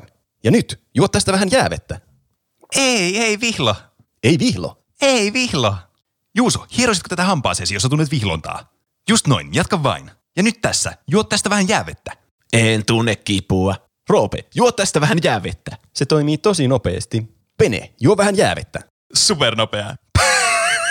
tässä, juo vähän jäävettä. Todella tehokas. Se vaikuttaa heti. Niin. Kuinka se toimii? Katsos, vihlovissa hampaissa on avoinna kanavia, joita pitkin kuumat ja kylmät ärsykkeet pääsevät hermoihin. Colgate Sensitive Pro Reliefin ainutlaatuinen Pro Argin Huh, se oli lähellä, mutta onneksi korjasimme tilanteen. Suunnitelma etenee täysin odotustemme mukaisesti. Kolminkertainen hurraa-huuto Hammaslääkäriliitolle. Hurraa! Hurraa! Hurraa!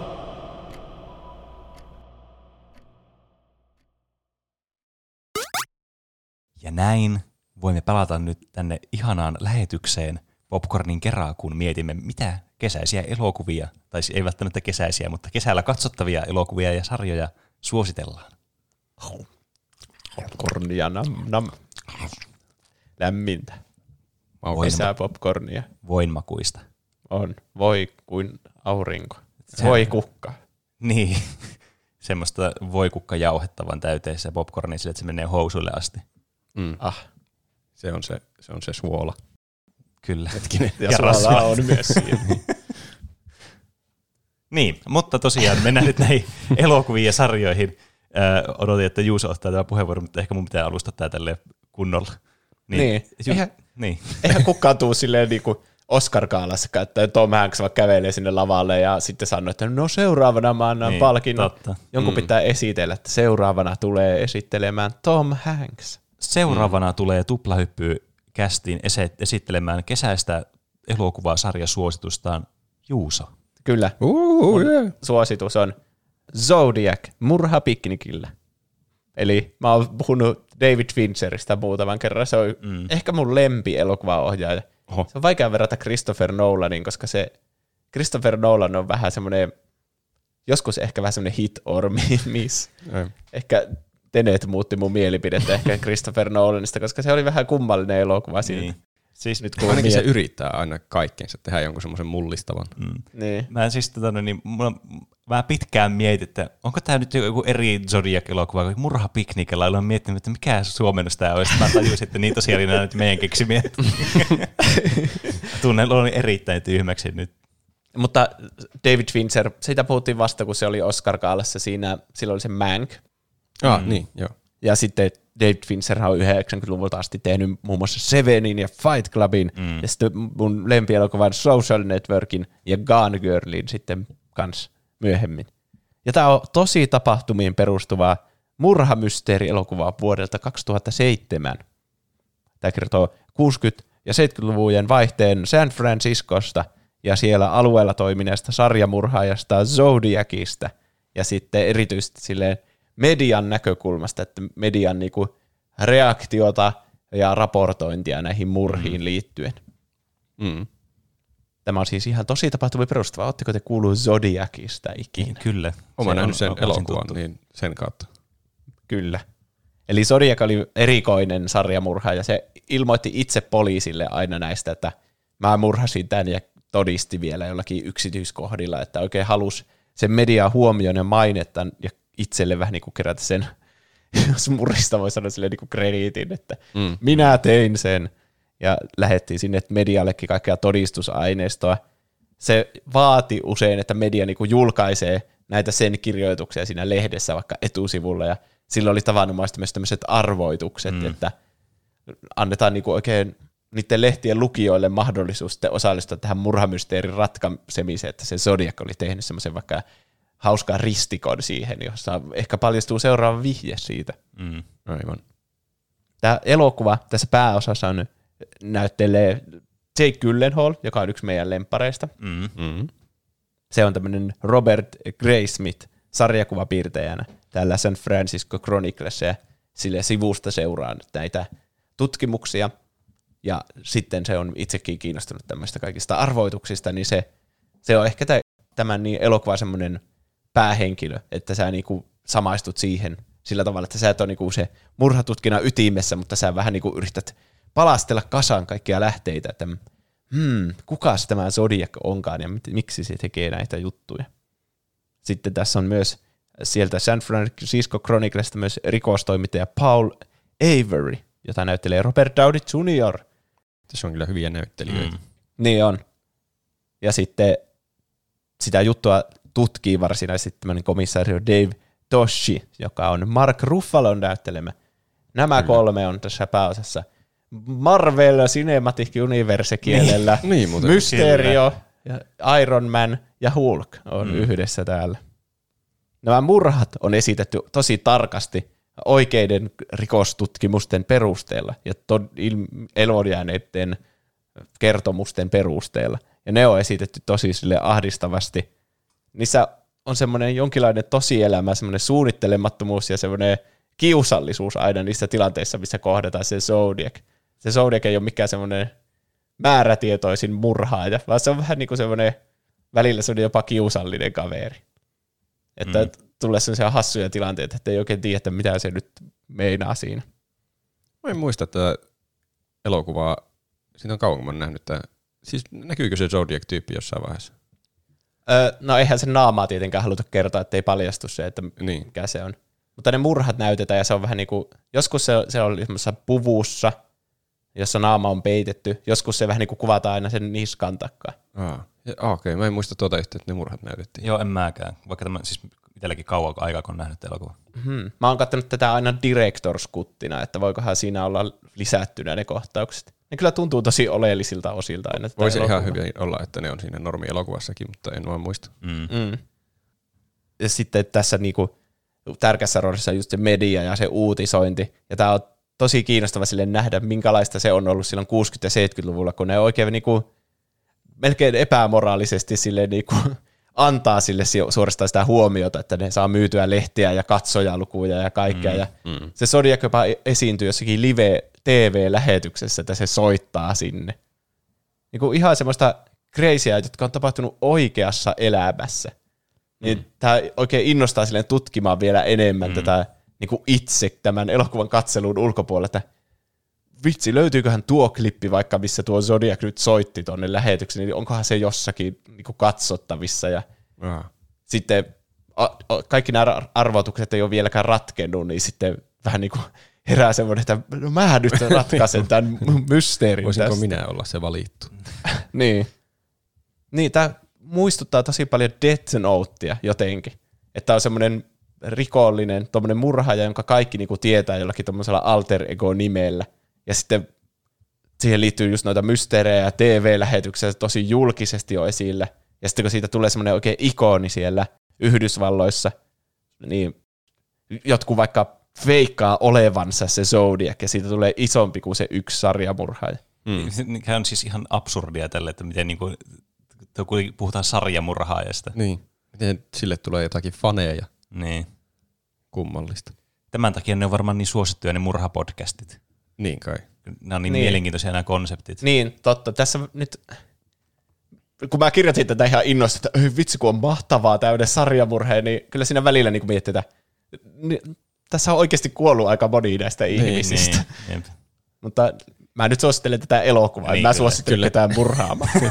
niin, kesän suositus ei ollut murhata Niin. niin. jotakin, tehdä sitä tämmöinen mysteeri. Ja niin, tosiaan niitä on tosi kiinnostava tutkia ja ei se ole ihme, että ne murhapodcastit on tosi suosittuja, mm. että ihmisiä kiinnostaa niinku kuulla näitä ja itsekin alkaa ratkomaan näitä. Mm. Ja tässä ne Jake Gyllenhaal ja Robert Downey Jr., ne on tosi erilaisia hahmoja, että se Jake Gyllenhaal on vähän semmoinen kummallinen, se on vähän semmoinen kiusallinen sosiaalisessa tilanteessa, mutta tosi fiksu ja semmoinen hoksaavainen aina kaikesta. Mm. Mutta sitten se vähän niin kuin ohitetaan monesti niiden muiden sen toimituksen toimesta. Mm. Jake Gyllenhaal se näyttelee siis itseään tässä näissä elokuvissaan. Se tuntuu, että se on monesti semmoinen vähän Niin, semmoinen outo. kyllä. Totta. Se on jotenkin hyvä tekee semmoisen, semmoisen katseen. Niin joo. Si- sillä on kyllä semmoinen, niin kuin, semmoinen niin kuin täysin eleetön ja semmoinen niin kuin tunteeton niin kuin tapa ilmaista itseään hyvin. Niin. Vitsi, Se, siinä, mikä se on, Nightcrawlerissakin. Niin. Se Niin. tuijottaa kaikkia sillä lailla, että vaikka se ei ole sanonut vielä mitään, niin siitä huomaat, että no, tuo on aivan sekopääty. Niin, kyllä. Niinpä. Se on vähän semmoinen arvaamaton kaveri kyllä. Tai näyttää siltä monesti elokuvissa. Niin. Ja Robert Downey Jr. näyttelee myös itseään, eli se on tietenkin toimituksen suosituin kaveri, ja kaikki niin, heittää sen kyllä. kanssa vitsiä ja tälle. Mutta yhdessä nämä Jake Gyllenhaal ja Robert Downey Jr. muodostaa semmoisen yllättävänkin semmoisen dynaamisen duon. Mm. Muun muassa kun ne käy yhdessä ryyppäämässä, niin jotenkin tämä Jake Gyllenhaal, niin se on jotenkin semmoinen niin oma itsensä siinä. Sille, että se, se ei vähän niin kuin, se juo semmoisia ihme outoja sinisiä drinkkejäkin siinä. Ja mm. sitten Robert Downey Jr. yrittää heittää sitä vitsiä, että mitä helvettiä sä juot? Mutta sitten se Jake Gyllenhaal on sinne, et, ei voi nauraa toiselle, jos ei itse ole maistanut. Ja sitten se Robert Downey Jr. maistaa sitä ja sitten sillä leikataan sen siihen kohtaukseen, kun ne on ryypännyt joku kahdeksan semmoista molemmat. ja sitten ne on ihan bestiksi. Aa. Tiivistää hyvin, että minkälainen se niiden mm. dynamiikka siinä on. Ja tässä on tosi sellaista, dialogi on David Fincher tyylisesti niin kuin tosi semmoista täynnä kaikkea. Että koko ajan ne puhuu kahdesta eri asiasta yhtä aikaa, sille niin kuin social networkissa. Ja tosi semmoista semmoinen niin kuin tiukka dialogi, että sun pitää jokainen sana niin kuin, tai joka lause niin kuin lukea tai kuulla siitä. Että sä pysyt kärryillä, mistä ne puhuu. Ja sitten ne saattaa just puhua monesta asiasta yhtä aikaa. Ja tosi semmoista hyvää läppää heittää siinä koko ajan, Mm. joka tekee sellaisen kummallisen kontrastin sitä vasta, että niillä on vaikka joku ruumi siinä, mitä ne tutkii, mutta samaan aikaan ne heittää niin kuin jostain muusta asiasta läppää. Mutta kuitenkaan se ei tunnu semmoiselta, että tässä mitenkään naurattaisi nyt uhrien kustannuksella. Se jotenkin osataan hyvin sille erottaa se, se sille hyvällä maulla. Se, että ne hahmotkin osaa olla vakavia sitten niistä oikeasti, oikeasti niiden murhista. Mutta mm. kuitenkin, että tässä on semmoinen, tämä ei ole niinku Seven, kun Sevenhän on vähän niin kuin semmoinen, että koko ajan sattaa vettä ja niin, kaikki on ihan kyllä. hirveän masentava ja Mm. Morgan Freemankin kertoo siitä, että maailma on menossa päin helvettiä. Kuulosti vähän äh, Severus Snapeiltä. Niin. 12 points to Slytherin. Kyllä. Se, ky- se, se Hien, on. se oli hieno imitaatio. Niin, mutta tässä Tämä on vielä parempi versio Sevenistä, kun tämä perustuu tosi mm. tapahtumiin ja tässä on jotenkin mukavampi fiilis koko ajan siinä. Mm. Mm.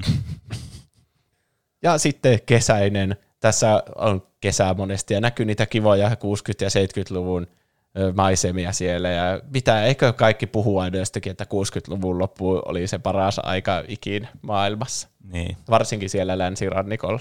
niin. Niin kai. Ja sitten kesällä on hyvää aikaa sitten alkaa tutkia itse tätä Zodiakin arvoitusta ja lukea siitä lisää kaikkialta. Niin. Tällä, siis tähän liittyen vielä tuli mieleen, niin, niin tuossa tällä Zodiac-murhaajalla oli ollut joku tämmöinen pitkään niin kuin mystinen viesti, mitä ei ollut vielä kräkäätty ollenkaan. Mutta se oli itse asiassa viime vuoden lopussa, niin joulukuussa, niin jo- jotkut oli ratkaissut vihdoin sen mysteeri. Aha. Ja siinä oli, jos tälleen niin TLDR, en muista nyt tarkalleen ja mutuille menemään, niin, niin siinä oli joku ongelma, että se oli, se oli tehnyt väärin se Zodiac Killer sen, niin sen takia se Niin. oli niin vaikea ollut kräkätä se koodi, että sillä oli joku typo tullut joskus siihen, siihen, siihen systeemiin, mikä se oli käyttänyt sen, sen omassa cipherissa.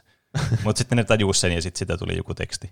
En muista, no, mitä niin. se tekstissä luki, mutta jotakin, jotakin Edgelord kylmävereistä jotakin juttua. Joo, tämä on kyllä vähän semmoinen niin, semmoinen kaveri. Mm, Kauhea tunaari vielä oli jotenkin onnistunut perunoimaan oman viestinsä. niin, kyllä. Niin. Ehkä kun tämä perustuu tosi tapahtumiin, niin ei sarjamurhaajillakaan onnistu kaikki täydellisesti. Mm. Mm, Mm. Mikä on ihan hyvä asia. niin, Niin, kyllä. Mikä se on Penen ensimmäinen? No, mä, mulla on vähän tämmöinen kevyempi suositus. Ja tämä on itse asiassa sarja-elokuvia, ei yksi elokuva. Ja jos äh, tämmöinen, tämmöinen toni skenaario teitä mietityttää kesällä, niin mulla on juuri teille sopiva tuote. Eli sateisiin ja myrskyisiin päiviin, kun haluat piristystä ja tunteen, että sää voisi olla vielä huonompikin. Aivan. Tämä elokuvasarja on tietysti Sharknado. Eli tunnettu tämmöinen kauhukomedia skifi katastrofi elokuvasarja, joka on siis aivan täyttä perseilyä alusta asti loppuun asti. Ja mä valitsin tämän sen takia, koska siis tämä on semmoista niin, kuin niin semmoista mahtavaa hömppää, kun me tyhjätään aina katsoa, tässäkin podcastissa varmasti kuuntelijat on huomannut, että tykätään katsoa paskoja elokuvia. Niin kuin jotain The Roomia ja sitten jotain helvetin niin salkkarit elokuvia ja sitten puhua niistä ja just niin kuin Kaljan kanssa katsoa näitä.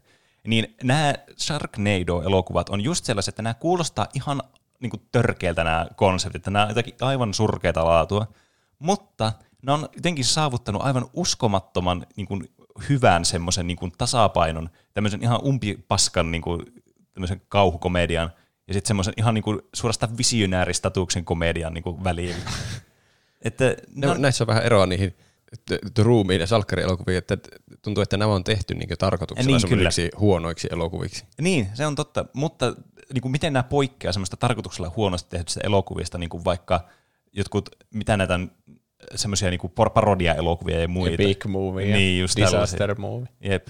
Niin tämä on jotenkin semmoinen saavuttanut semmoisen kultaisen keskitie, että nämä on niin kuin, nämä pystyy katsomaan läpi, vaikka ilman alkoholia.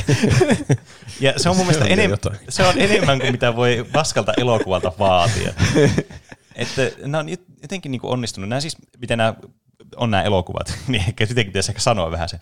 Niin tässä siis seurataan näissä kaikissa elokuvissa oikeastaan, niin seurataan tämmöistä Finin ja Aprilin tämmöistä niin kuin parisuhdetta ja niiden perheen niin kuin, tavallaan hahmoja, jotka sitten ajautuu kerta toisensa jälkeen tilanteeseen, jossa tulee tämmöinen karmea sääilmiö, jossa Amerikkaan iskeytyy hurrikaani, jonka sisällä on ihmisiä syöviä haikaloja.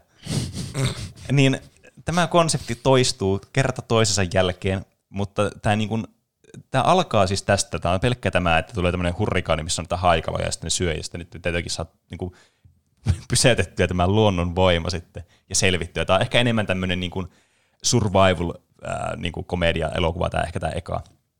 Mutta tämä sitten muuttuu varsinkin näissä myöhemmissä osissa niin kuin koko ajan eksponentiaalisesti niin kuin crazympään suuntaan. Että niin kuin tässä vielä lähtee jotakin, no mä en halua spoilata hirveästi, että kun ne on niin hassuja nämä kohtaukset, mutta siis näille tapahtuu näille hahmoille ties mitä ihmeellistä, ja nämä niin kuin ottaa tämän, niin kuin mitään ei olisi tapahtunut, ja tämä niin kuin eskaloituu johonkin niin kuin ihan science fictioniin ja johonkin avaruushaikaloihin asti sitten näissä myöhemmissä elokuvissa. Siis, Jos ei hurrikaani täynnä haikaloja ollut vielä tarpeeksi niin, omituista. kyllä. Niin sitten tämä avaruus on täynnä näitä haikaloja. Mutta siis näissä ei ole niinku oikeastaan minkäänlaista niinku juonellista sisältöä näissä elokuvissa, muuta kuin se, että tässä tosiaan tapahtuu aina tämä sama äh, niinku kataklysminen eventti kerta toisen jälkeen, tässä on nämä samat hahmot aina suurin piirtein niinku mukana. Mutta nämä niinku, jokainen näistä niinku, on kuitenkin tavallaan niinku vielä jotenkin osaa viedä sitä semmoiseen, että se ei tee alkaa tuntumaan se elokuva, että, että tätä ei vaan niinku pysty katsoa, että tämä on niin huonosti tehty. Että ne on hyvin tehty nämä elokuvat siinä mielessä, että ne ei ole vaan semmoista, että heitään jotakin paskoja vitsejä niin kuin joka viisi sekunnin välein ja sitten tavallaan semmoista, niin kuin, semmoista kringe-huumoria tässä ei ihan hirveästi ole. Että on kaikki tämmöistä, niin kuin, joka tuntuu, että tämä niin kuin on niin kuin parodia itsestään suorastaan tämä elokuva. Että tämä niin kuin on tämmöinen satiiri niin kuin tämmöistä elokuvatyylistä ehkä enemmän kuin sitten, että tavallaan nämä olisi niin kuin tarkoituksenmukaisia tämmöisiä paskoja komedioita. Oliko tässä mitään järkeä, mitä mä yritin hakea takaa? Se on niinku B-luokan elokuva, joka on silleen häikäilemättömästi vaan niinku B-luokan Niin, elokuva. kyllä, just mm. niin. Tuo oli paljon tapa, parempi tapa ilmaista tuo asia, mitä mä yritin ilmaista. Niin. Ei olla pyrittykään mitenkään jotenkin erinomaiseen elokuvaan, vaan justiin sinne toiseen ääripään. Niin, kyllä. Siis me, mehän ollaan kanssa katsottu porukalla näitä joskus näitä Sharknado-elokuvia.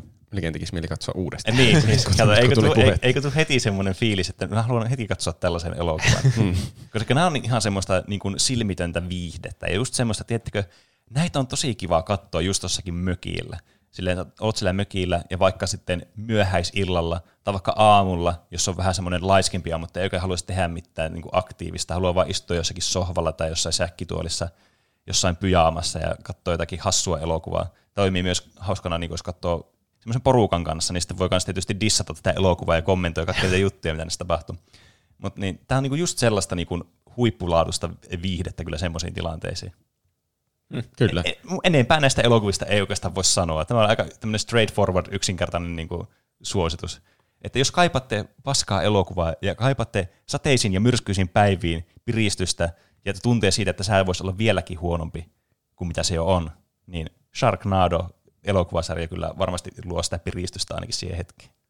Mutta jos odotatte hyvää elokuvaa, niin nämä ei oikeasti ole niinku hyviä elokuvia, mutta ne on tosi hauskoja ja semmoisia niinku huonolla kyllä- tavalla hyviä. Niin. Tuo oli kyllä ylistäviä arvostelu näistä, mitä voi antaa. niin, kyllä. Pitää katsoa semmoisella tietyltä kantilta näitä. Mm, kyllä. Varmaan jotakin hauskoja juomapelejä saisi kannasta näitä aikaiseksi. Varmaan. Sitten onko Roopella joku suositus? Ei. On. Minulla on hyvä elokuva tuo, tuo kontrastina tuolle äskeiselle. Kuvitelkaa tilanne. Kuvitelkaa tilanne. Kello käy. Nämä vieraat alkaa jo lähteä, kun ei jaksa enää pelata sitä. Tämä on sama päivä vielä. niin on. ne lähtee. Mutta te- teitä ei nukuta vielä. Vielä voisi tehdä jotakin. Niin olisipa hyvä hetki tämmöisenä eh, kauniina kesäiltana katsoa joku semmoinen hyvä ajatuksia herättävä elokuva. Mhm. Joten tässä tulee nyt eh, suositus. Tä- tä- Tämä on ärsyttävä elokuva, jolla saat pilattua kauniin kesäillan hyvän olon, mutta hyvällä tavalla. Tämän elokuvan nimi on Jagten, eli jahti, eli The Hunt. Tämä on, Mm. tämä on tanskalainen elokuva. Tanskalainen draama-elokuva vuodelta 2012. Tanskalaiset on, on tunnetusti hyviä näissä synkissä elokuvissa, josta Niin. ei tule hyvä mieli. Jahti, tai, tai joku, tai joku stalkeri tai joku semmoinen. Tämä ei ole. Eikö? Tämä on ohjannut Thomas Winterberg, ja taisi olla myös toinen käsikirjoittaja tässä. Ja sain selville, että tämä on se sama kaveri, joka voitti nyt justiin Oscarista Oscarin siitä yhdet vielä elokuvasta, mitä mä meinasin, että sen mä haluaisin nähdä. Niin nyt mä haluan vielä enemmän nähdä, kun mä näin tämän, tämän, tämän, tämän elokuvan. Hmm. Mikä elokuva tämä sitten on? Jahti. Mitä, mitä Jakten. se, tästä se kertoo? Tämä, tämä, tämä ei ole erityisen kesäinen elokuva, tässä on itse asiassa joulu yhdessä kohtaa. Mutta tämä, tämä, on hyvä katsoa kesällä, koska tämä on hyvä elokuva. Ja kesän iloisuus tasapainottaa tämän elokuvan ahdistusta. Kesällä on mukava katsoa hyviä elokuvia. Tässä Mats Mikkelsen on Aa. Lukas. Ei, niin joo, tämän ohjaajan lemppari on sitten Mads Mikkelsen, kun se Joo. oli siinä ihme Se on siinä toisessa. toisessakin. Niin. Eli äh, Mats Mikkelsen on Lukas, joka on semmoinen vasta eronnut, tosi sympaattinen mies. Ja sillä on menossa semmoinen huoltajuuskiista sen pojasta myös, että kumman vanhemman luona se poika haluaisi asua. Ja se on töissä tarhassa, ja se on semmoinen tosi hyvä tarha sitä, että se on se on vastuullinen, että se huolehtii niistä lapsista, mutta se on myös semmoinen tosi hauska tarha sitä, että se kaikki lapset haluaa koko ajan leikkiä sen kanssa ja se on, se leikkii niiden kanssa ja heittelee niitä ympäri mäkiä, ja sitten, mutta ei sillä väkivaltaisesti. eli lapset tykkää siitä ja yksi tykkää jotenkin vähän liikaakin siitä. Se jotenkin yksi lapsista ihastuu siihen. Ja se, se alkaa semmoinen tapahtumasarja, joka päätyy siihen, että tämä lapsi päätyy heittämään jonkun pienen valheellisen kommentin, joka viittaisi siihen, että tämä Lukas olisi ahdistellut sitä lasta seksuaalisesti. Eli aika raskaita Aivan. aiheita tulee tässä elokuvassa. Mm. Mutta tämä elokuva on niin siltä kannalta tehty, että, että tämä, tämmöisestä asiasta syytettykin voi olla uhri. Vaikka tässä elokuvassa jollain tapaa kaikki on uhreja. Tämä menee aivan tuhoksi ja hävitykseksi tämä. Niin tuskin se lapsi tarkoituksella Niin, haluaa kyllä. mitään Niin. pahaa siinä, kun se valehtelee. Mm. Kyllä. Että siitä ei seuraa niin kenellekään yhtään mitään hyvää. Siitä alkaa semmoinen aivan hullu jupakka ja kaikkien elämät muuttuu. Varsinkin tämän Lukasin elämä muuttuu aivan täysin. Ja siinä sitten seurataan tämän koko tapahtumasarjan etenemistä ja jälkimaininkeja, mitä tapahtuu, jos joku laukoo tuommoisen yhtäkkiä jollekin. Ja on semmoiset niin tavallaan oikeat olosuhteet, että se ottaa tuulta alleen tuommoinen huhu. Mm. Eli niin. Tämä ei ole mikään hyvä mielen elokuva. Eikä tässä ole mitään, mitään ihmeellisiä jännitys- tai toimintakohtauksiakaan. Että semmoista, vähän voisi jopa sanoa, että hidastempoista välillä. Mutta silti tosi semmoinen aivan hullun kiinnostava, mukaansa tempaava. Ei voi lopettaa katsomista. Penkin reunalla tuijottaa silmät levällään kohtauksia, jossa ei oikeastaan tapahdu mitään. Porukka vaan istuu hiljaa ja yrittää sanoa jotakin, että saisi suusta jotakin. Mutta siitä hieno elokuva, että pistää miettimään tuommoisia asioita, että kuinka voi olla tuhoisa tuommoinen yksi pieni valle elämässä. Miten, miten vaikea enää pysäyttää tuommoista huhua, jos se on lähtenyt jotenkin jo liikkeelle tuollain, että se, se, niin. Ei voi, ei voi mitenkään tietää sen jälkeen, kun joku on sanonut tuommoisen, että kuka nyt puhuu oikeasti totta. Jos mm. niinkö se itse sanoja ei sitten tajua puhuneensa valheellisesti. Niin. Ja- Aika jännä tehdä tämmöisestä näkökulmasta elokuva. Minä vuodelta tämä on tullut? 2012 Eli on se jo vähän vanhempi. Mm. on. Koska tuntuisi, että kuka uskaltaa niinku tehdä sen kannalta, että ei kun eihän uhrihan saattaa joskus vaikka sanoa vähän liiotellusti hyväksikäytön Niin. niin. uhri. Eihän Niin. kukaan halua tehdä tuommoista niinku, tuota noin, niinku kannanottoa. Niin, tuo, Niin. niin. tuo on kyllä tommonen, niin kuin, tommonen niin kuin kuoppa, jonka kaivaa kyllä itselleen. Tätä, niin kuin Se on niin kuin, tuo- rohkeasti tehty niin. elokuva. Siis tuossa kyllä niin kuin, niin kuin ymmärtää sen, että tietenkin niin kuin pitäisi aina niin kuin ensin tutkita ja sitten hutkitaan. Mm. Mutta tietysti tuossa voi myös helposti tulla semmoinen olo, että tämmöinen niin kuin vähättelee sitten tuommoista niin kuin, tavallaan, että no eihän nuo uhrit tiedä, mitä ne sanoo. Just, niin aika vaarallinen semmoinen niin kuin raja, minkä kanssa niin kuin kamppailla, mutta todella niin kuin tommonen, niin kuin, just äh, rohkea kyllä niin kuin, äh, elokuva. Kyllä. Niin. Mutta siis se on tehty sillä hyvin. Ei tästä saa semmoista kuvaa, että kaikki uhrit kaikissa hyväksikäyttötapauksissa valehtelee. Okei, no se on kyllä hyvä. Vaan siis se justiin käsittelee sitä, että eihän tuommoisessa voi tietää. Ja se koko kylä niinkö on automaattisesti sitä mieltä, että eikä tuo lapsi nyt valehtele oikeasti. Että, ja tuommoisessa asiassa, niin, miten oikeassa elämässä tuommoisessa asiassa voi suhtautua, kun ei voi tietää, kuka puhuu totta. Ja totta kai niinkö, on hyvä olettaa, että se uhri puhuu totta. Mm, että onko niin. niin. motiivia valehdella. Niin, kyllä. Että tuossa tapahtuu asiat vaan jotenkin niin huonolla tuurilla, että, että se niinkö saa tarpeeksi tuulta alleen se valhe. Ja sitten ne on sillä hyvin tehty, että kun miettii tuommoisessa elokuvassa, että se monesti voi olla semmoinen, että no jos sä sanot vaan tuon asian nyt tässä tuolle, niin tämä koko tilanne ratkeaisi. Mutta Mm. ei tässä, tässä ei ole semmoista. Ei se, Lukas ei voi sanoa oikein mitään taikasanaa, millä se pääsisi pois siitä pinteestä, koska kukaan ei oikeasti tiedä totuutta. Mikä masentavinta, niin riittävän huonolla onnella tämmöinen voisi sattua kelle tahansa. Minullekin. Tämä, tämä, tämä saa mut pelkäämään lapsia yli kaiken tämä elokuva. Että en uskalla enää olla niin- kenenkään lapsen läheltä kahdesta. Mm. Jestas. Tähänkö on tultu tässä maailmassa? Niin. Tämä siis ajatuksena ihan raivostuttava, että joku joutuu kärsimään seurauksia niin. semmoisesta asiasta, mitä ei ole itse tehnyt. Se on kyllä tuommoisessa elokuvissa, se on kyllä niin se ahdistavaa tunne sille, että no eikö tämä nyt voisi selvittää tämän asian niin. Niin. kuin kolmantena osapuolena, joka näkee kaiken ja tietää kaiken. Mm. Mutta sitten kun miettii niiden hahmojen kannalta, niin se Niin. etenee sillä niin täysin luonnollisesti. En mä kerro, miten se loppuu tai että selviääkö se asia lopulta. Tai, mutta siis tosi hyvä elokuva, mutta erittäin masentava ja pilaa koko päivän, mutta pistää miettimään asioita. Kyllä. Tämän jälkeen on pakko kyllä katsoa se yhdet vielä. Siinäkin on Mads Mikkelsen ja se sama ohjaaja. Niin ai että, odotan innolla. Ö, Tämä löytyy HBOsta, Viaplaysta ja Elisa Viihteestä, ymmärtääkseni. Viaplaysta mä katsoin sen. Okei. Okay. Kaikkialta paitsi Netflixistä. Niin. niin.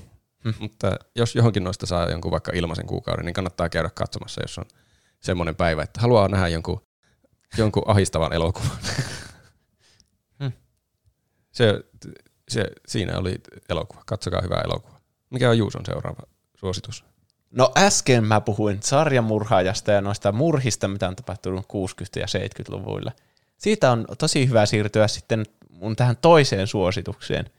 Eli tämmöiseen, joka sijoittuu sitten äh, kuoleman jälkeiseen elämään. Ah, okay, The Good. Place, ikuinen kesä. Oi, ei se on hyvä, hyvä sarja. Eli tämä on vuonna 2016 alkanut komediasarja. Nyt mulla on vähän iloisempi sitten. Joo. Neljä kautta on yhteensä. 53 jaksoa ja kaikki on 22 minuuttia per jakso. Eli lyhempi on kuin äh, vaikka Community. Ja tämäkin on loppunut jo definitiivisesti. Ah, niin se taisi tehdä. Mutta Suomessa ainakin Netflixissä on vain kolme kautta, eli ootellaan vielä sitä neljättä viimeistä kautta. Ah. Onko sä nähnyt sen Mä jostakin? en muista. Nyt mä en muista yhtään, mi- mitä mä oon tästä nähnyt. Että onko mä nähnyt definitiivisen lopetuksen tälle vai en. Mulla on jotenkin semmoinen olo, että mä oisin nähnyt, mutta mulla ei mitään muistikuvaa, minkälainen se loppu olisi ollut. Mm. Onpa hämmentävää. No, minä olen nähnyt kolme kautta, jonka perusteella minä nyt suosittelen sitä. Ja Joo. sitten tietenkin, kun vipakausi tulee, niin silloin se hypee kaikista isoimmilla, että vitsi, nyt kattokaa Good Place, niin te alo harjalla sitten, kun se tulee. Mm. Kyllä. Tämä kertoo Eleanor Shellstropista. Se on Kristen Bell, näyttelee sitä. Kyllä. Se kuolee, ja sitten se päätyy tuon puoleiseen. Tämmöisen paikan kuin The Good Place, joka on periaatteessa taivas. Mm. Hyvä paikka. Niin, tämmöinen utopia. Kaikki sun toiveet toteutuu hetkessä. Kaikkialla on hienoa. Koko ajan on kesä ja kesäloma. Kaikki ihmiset on tosi mukavia. Niin, sinne pääsee vaan kaikista parhaimmat hyvät ihmiset. Koska ihmiset tälleen pisteytetään niiden elämän aikana tosi tämmöisellä matemaattisella tarkalla tavalla, että kuinka hyvä ihminen sä oot, niin sä saat tietyn verran pisteitä. Jos sä ylität jonkun kynnyksen, niin sitten sä pääset good placeen. Jos sä alitat sen, niin sä menet bad placeen, joka on sitten vastine niin kuin helvetille. Tämä good place on jaettu tämmöisiin naapurustoihin, jonne asetetaan sitten ne tietyt hyvät ihmiset sille elämään yhteen, että kaikki olisi mahdollisimman hyvin suunniteltu. Tämä suunnittelija on tämmöinen arkkitehti Michael, tämmöinen ihmeen jumalolento, jota näyttelee Ted Danson. Kyllä. Kaikki nuo yliluonnolliset oliot, mitä siellä sitä tuon puolesta pyörittääkään, niin näyttää kuitenkin ihan ihmisiltä. Ne on jossakin ihmisnaamiossa. Mm. Ettei hän. Ihmettelikö ne välillä sillä, sitä, että miten tämmöisessä ihmiskehossa oikein eletään? Niin, varmaan. Mutta ei siinä hirveänä näytetä niiden oikeita kehoja. Ei, ei. Varmaan ollenkaan, ainakaan en muista. Ne on ihmisiä periaatteessa, mutta ne on niin kuin Morgan Freeman, kun se oli siinä, Niin, aivan. siinä Bruce taivaalla. Mm. Niin, tämä Michael on suunnitellut tämän naapuruston, tämmöinen uusi naapurusto, ja sillä on kova tarve näyttää se esimiehille, että minä tein hyvän naapuruston tästä. Ja sitten se organisaatio, joka tätä hyvää good place ja bad place järjestelmää pyörittää, niin ne, niiden työ pyörii sen ympärillä, että ihmiset pisteytetään ja sijoitetaan hyvin näihin naapurustoihin ja good place ja bad placeen. Ja periaatteessa ne on niinku semmoisia toimistotyöntekijöitä. Että niillä on semmoinen tiukka hierarkia ja ne tekee päivätyöksi vaan sitä, että niillä on semmoisia arkistoja ihmisistä, joita ne käy läpi ja laskee niitä pisteitä. Ja se on niinku semmoinen outo toimisto, se niiden järjestelmä siinä. Tämä kuulostaa mm. Black Mirrorilta. Niin. No ehkä on tässä vähän semmoinen Black Mirror-mainen idea ehkä, mutta Niin. tehty sillä tosi ke- kevyellä tavalla. Niin, tää on kuitenkin fantasia, semmoinen mm. Black Mirrorissa tuo olisi tehty silleen, että ne uploadataan jonnekin serverille. Niin, totta. Mutta tässä on niinku ihan oikeasti yliluonnollisia olentoja. Tämä Eleanor, tämä päähenkilö, kuitenkin uskoo, että hänen pistelaskussa on tapahtunut erehdys, koska oli joku hyvän tekijä, jolla oli täsmälleen sama nimi, että jotenkin ne on laskenut ne pisteet ristiin ja tämä on vahingossa päässyt tämä Ele- Eleanor tänne. Niin sitten se päättää kysyä sen tuonpuoleisen sielun kumppanilta Shidiltä niin apua, että se tulisi paremmaksi ihmiseksi, ettei se jäisi sitten kiinni siitä, että se on oikeasti huono ihminen verrattuna näihin kaikkiin muihin. Ja se Gidi on sitten sattumalta etiikan ja moraalisen filosofian professori, ja sitten se alkaa kouluttamaan sitä tästä asioista, että kuinka se voi olla hyvä ihminen. Mm.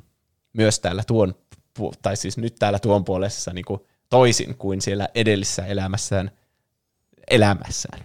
Kyllä, siellä se oli paha ihminen. Se oli hyvin ajattelematon kaikkia kohtaan aina. Niin. Ja miksi mä suosittelen tätä? Niin tämmöiset utopiat ja taivaat tämmöisessä fiktiossa jotenkin mukavaa katseltavaa. Silleen, että kaikki niiden on, niillä ei ole ongelmia ja kaikki menee täydellisesti ja mm. ei ole konflikteja. Ne saa aina kaiken, mitä ne haluaa juuri silloin, kun ne haluaa. Sitä on jotenkin kiva seurata ja sitten pohtia samalla, että minkälainen sun oma, oma taivas sitten olisi tämmöisen. Mm. Ketkä olisi sun naapureita siellä sun naapurustossa. Ja tämä sarja esittää semmoisia filosofisia ja eettisiä kysymyksiä siitä, että mikä on, mitä tarkoittaa olla hyvä ihminen ja mitkä teot on oikeasti hyviä ja mitkä huonoja ja kuka, miten se päätetään ja näin edespäin. Ja helppoja vastauksia ei ole tarjolla. Mm. Katsojan pitää itse raapia päätänsä ja miettiä mm. omaa eetti- eettisyyttään. Ja kyllä vaikka siellä, siellä Good Placeissa kaikilla menee niin hyvin, niin on siellä, siltikin tulee semmoisia, eihän siellä olisi mitään tarinaa siinä sarjassa, jossa jos jollakin jotakin konfliktia, niin se ainakin, että se Eleanor tajuaa, että eihän mun kuulu olla täällä, niin siitä tulee semmoinen niin tarinan kaari, että se- sen pitää niin yrittää jotenkin vakuuttaa kuuluvansa sinne Niin. Sen ehkä vähän se, niin valheellisesti. niin. Ja se, sen pahuus ehkä jotenkin valuu vähän sinne ja se mm. niin, aiheuttaa siellä semmoisia hassuja konflikteja, semmoisia yliluonnollisia konflikteja. Mm. Tämä koko Good- Good Place näyttää semmoiselta lavasteelta, niin kuin taisi jostakin lastenohjelmasta, niin kuin Lazy Townista. Mm. Sellaisella, että kaikki on ihan tosi niin kuin hyvin valaistu ja kaikki on jotenkin semmoista pastellin väristä ja sitten outoa. Siellä on jotain jäätelökojuja ja jotain Kyllä. kaikkialle. Tästä tuli mieleen tästä moraalista ja filosofista asioista muun muassa kolmoskaudella on semmoinen mielenkiintoinen hahmo kuin Doug Forsett, joka on joku maailman paras ihminen. Tätä tuota näyttelee se Better Call Saulista, se, Saul, se Jimmy, mikä sen nimi on, se isoveli. Ah, siis se Chuck. Se, Niin, Chuck. Se näyttelee tätä tyyppiä myös. Eikö Ja joo? sitten tämä on semmoinen tyyppi, joka on, se sai jonkun näyn tai arvas, että miten tämä systeemi toimii joskus nuorena. Ja sitten se on elänyt koko sen elämän sillä tavalla, että se keräsi niitä pisteitä mahdollisimman Eikö paljon. niin, se oli, se oli se kaveri, joo totta. Niin. Ja sitten tämäkin herättää vähän semmoisia kysymyksiä, että onko sä hyvä ihminen, jos sä vaan tiedät, että nämä pisteytetään nämä sun teot ja mm. sä niinku elät sun koko elämän muiden niinku semmoisena orjana, että sä vaan teet kaiken, mitä kaikki haluaa. Ja mm, oot sille, anteeksi etana, minä siirrän sinut tänne metsään takaisin. Ja sä oot ihan semmoinen, semmoinen outo niin. tyyppi koko sun elämän. Ja kaikki vaan kiusaa sitä koko ajan. Mm. Onko sä hyvä ihminen ja myöskin, että onko se mukavaa elää sillä tavalla. Niin. Että meneekö sinne oma elämä ihan hukkaan, kun yrittää miellyttää kaikkia. Niin. Ja onko sun niin, niin justiinsa, että kun sä tiedät, että miten se good place toimii, niin sä teet niitä vaan sen takia, että sä pääsisit sinne, niin tekeekö se susta mm, hyvän ihmisen tai huonontaako se jotenkin niitä sun tekoja, että sä teet ne itsesi takia. Vai onko se siinä systeemissä vikaa? Niin. No, siitäkin tässä tulee paljon niin mm. keskustelua, että onko tämä pisteytyssysteemi oikeasti niinku ihan, yhtä- ihan yhtään pätevä. Tämä etenee vaikka minkälaisiin suuntiin tämä sarja, mistä ei varmaan kannata puhua sen enempää. Mm. Ei. Niin, tämä ei ole mikään sitcom, että seurataan tapahtumia, mitä tällä kertaa Good Placeissa tapahtuu. Tämä etenee siis ihan, joka jakso alkaa aivan eri lähtökohdista. Ja eri tuotantokaudet saattaa olla aivan niin kuin erilaisia kuin aikaisemmat tuotantokaudet. Mm. Tosi hyvä sarja. Odotan innolla, milloin tämä loppuu. että näin, mitä tapahtuu sitten Kyllä. lopussa. Kyllä tämä on tehty niinku suunnitelmallisesti, että neljä kautta tai kaikki niinku tapahtumat on suunniteltu etukäteen, että tämä ei ole mitenkään cancelattu. Mm. Kyllä se ainakin vaikuttaisi siltä. Ja jos siinä on jotenkin tapahtunut jotain odottamatonta, niin ainakin ne on sillain kirjoitettu hyvin, että ne näyttää siltä, että se olisi suunniteltu alusta asti. Niin, Siinä oli hyvä, hyvä paikka suositukselle. kyllä. No mitä itsellä se on mielen päällä? No, mulla on vähän synkempi nyt tämä, mutta erittäin hyvä. Ää, nimittäin mulla niin on tämmöinen prompti, joka sain tuolta algoritmien maailmasta, sain suoraan lähetteenä, kun ää, tämmöinen tuotos kesän, kun kesän lämpöaalto iskee ja haluat ottaa aurinkoa ja tarvitset ulkoista motivaatiota aurinkorasvan käyttöön, niin tämä, tämä prompti sitten luki mulle, että seuraava suositus on sarja, lyhyt sarja, koska tästä on yksi kausi ja ainoastaan viisi jaksoa, nimeltä Chernobyl.